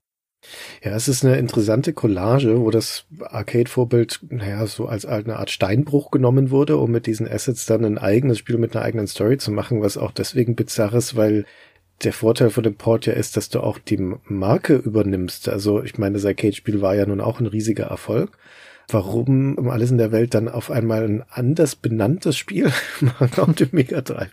Das leuchtet mir allein schon aus diesem Geschäftskalkül nicht ein. Aber gut, äh, es ist so passiert und es ist ein ordentliches Spiel geworden. Aber das Schlaglicht der Geschichte liegt auf der Portierung, die näher dran ist an dem Arcade-Vorbild, nämlich auf der SNES-Version. Auch deswegen, weil sie schöner aussieht und sich generell besser auch anfühlt, finde ich, als der Hyperstone heißt. Jetzt würde ich gerne noch, wie wir das sonst eigentlich immer machen, sagen, wie ihr das Spiel heute nochmal nachholen könnt. Es ist so schade, dass bei Turtles in Time es gar keine Option dafür gibt, dieses Spiel jetzt irgendwie nochmal zu erwerben. Und komischerweise, man denkt ja jetzt eigentlich, Christian, sie hatten dann 1992 schon die Formel perfektioniert dafür, wie man Turtles Beat'em Ups macht und dass es quasi nur ein Zwischenschritt zu immer neuen, tollen Turtles-Spielen sein würde. Tatsächlich muss man aber sagen, der Höhepunkt war hier schon erreicht. Also alles, was später kommt, komischerweise in jetzt eben 30 Jahren in Sachen Turtles-Spielen, ist nicht mehr so bemerkenswert. Es funktioniert so ein bisschen wellenartig. Natürlich hält die Turtles-Manie der 90er oder der späten 80er und frühen 90er nicht ewig an.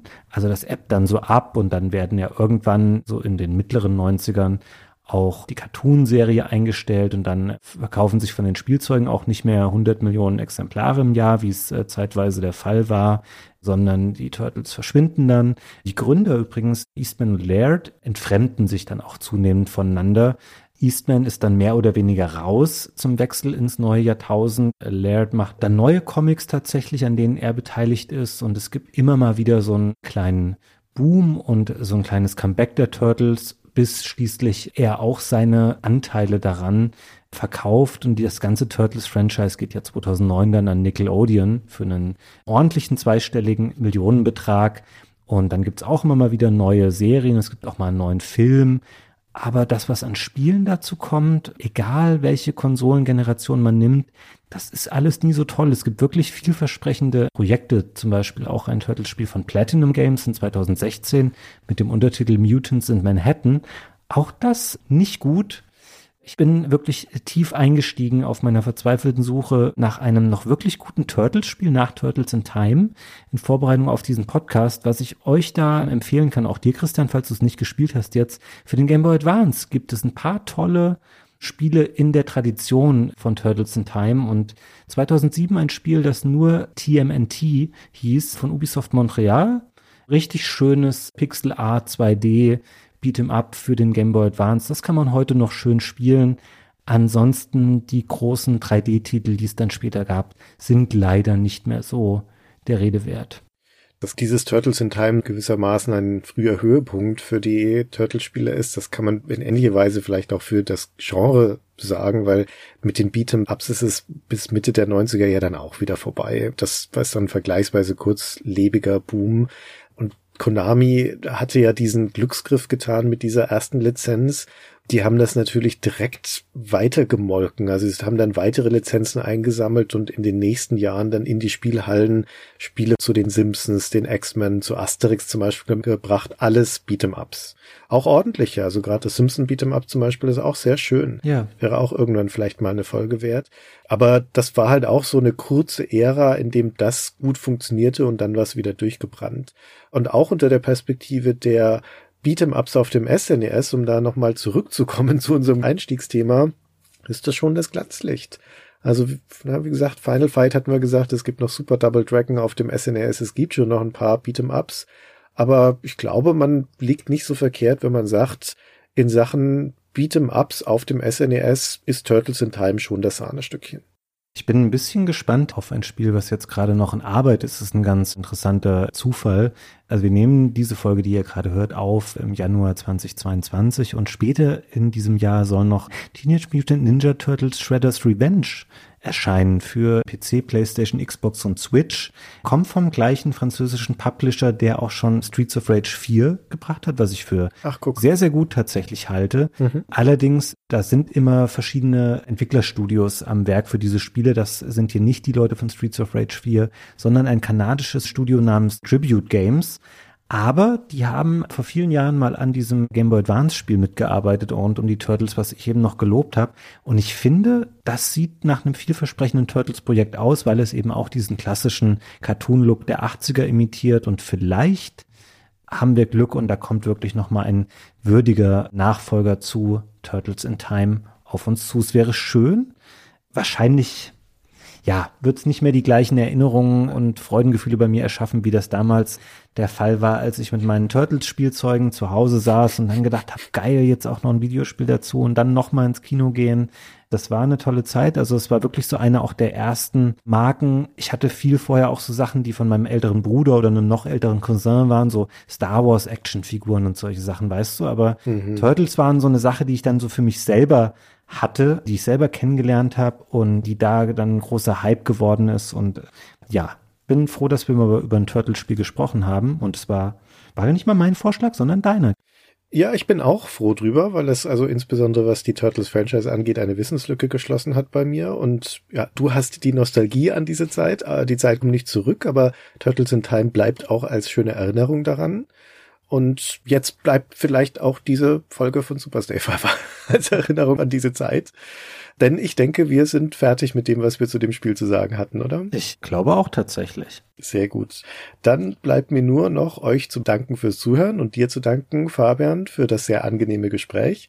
Bin gespannt, was wir uns als nächstes raussuchen bei Superstay Forever, aber jetzt bist du ja erstmal mit Gunnar als nächstes wieder dran. Genau, von mir auch vielen Dank an euch da draußen fürs Zuhören und dir auch vielen Dank, Christian, für das Gespräch und bis zum nächsten Mal. Bis dann. Tschüss. Tschüss.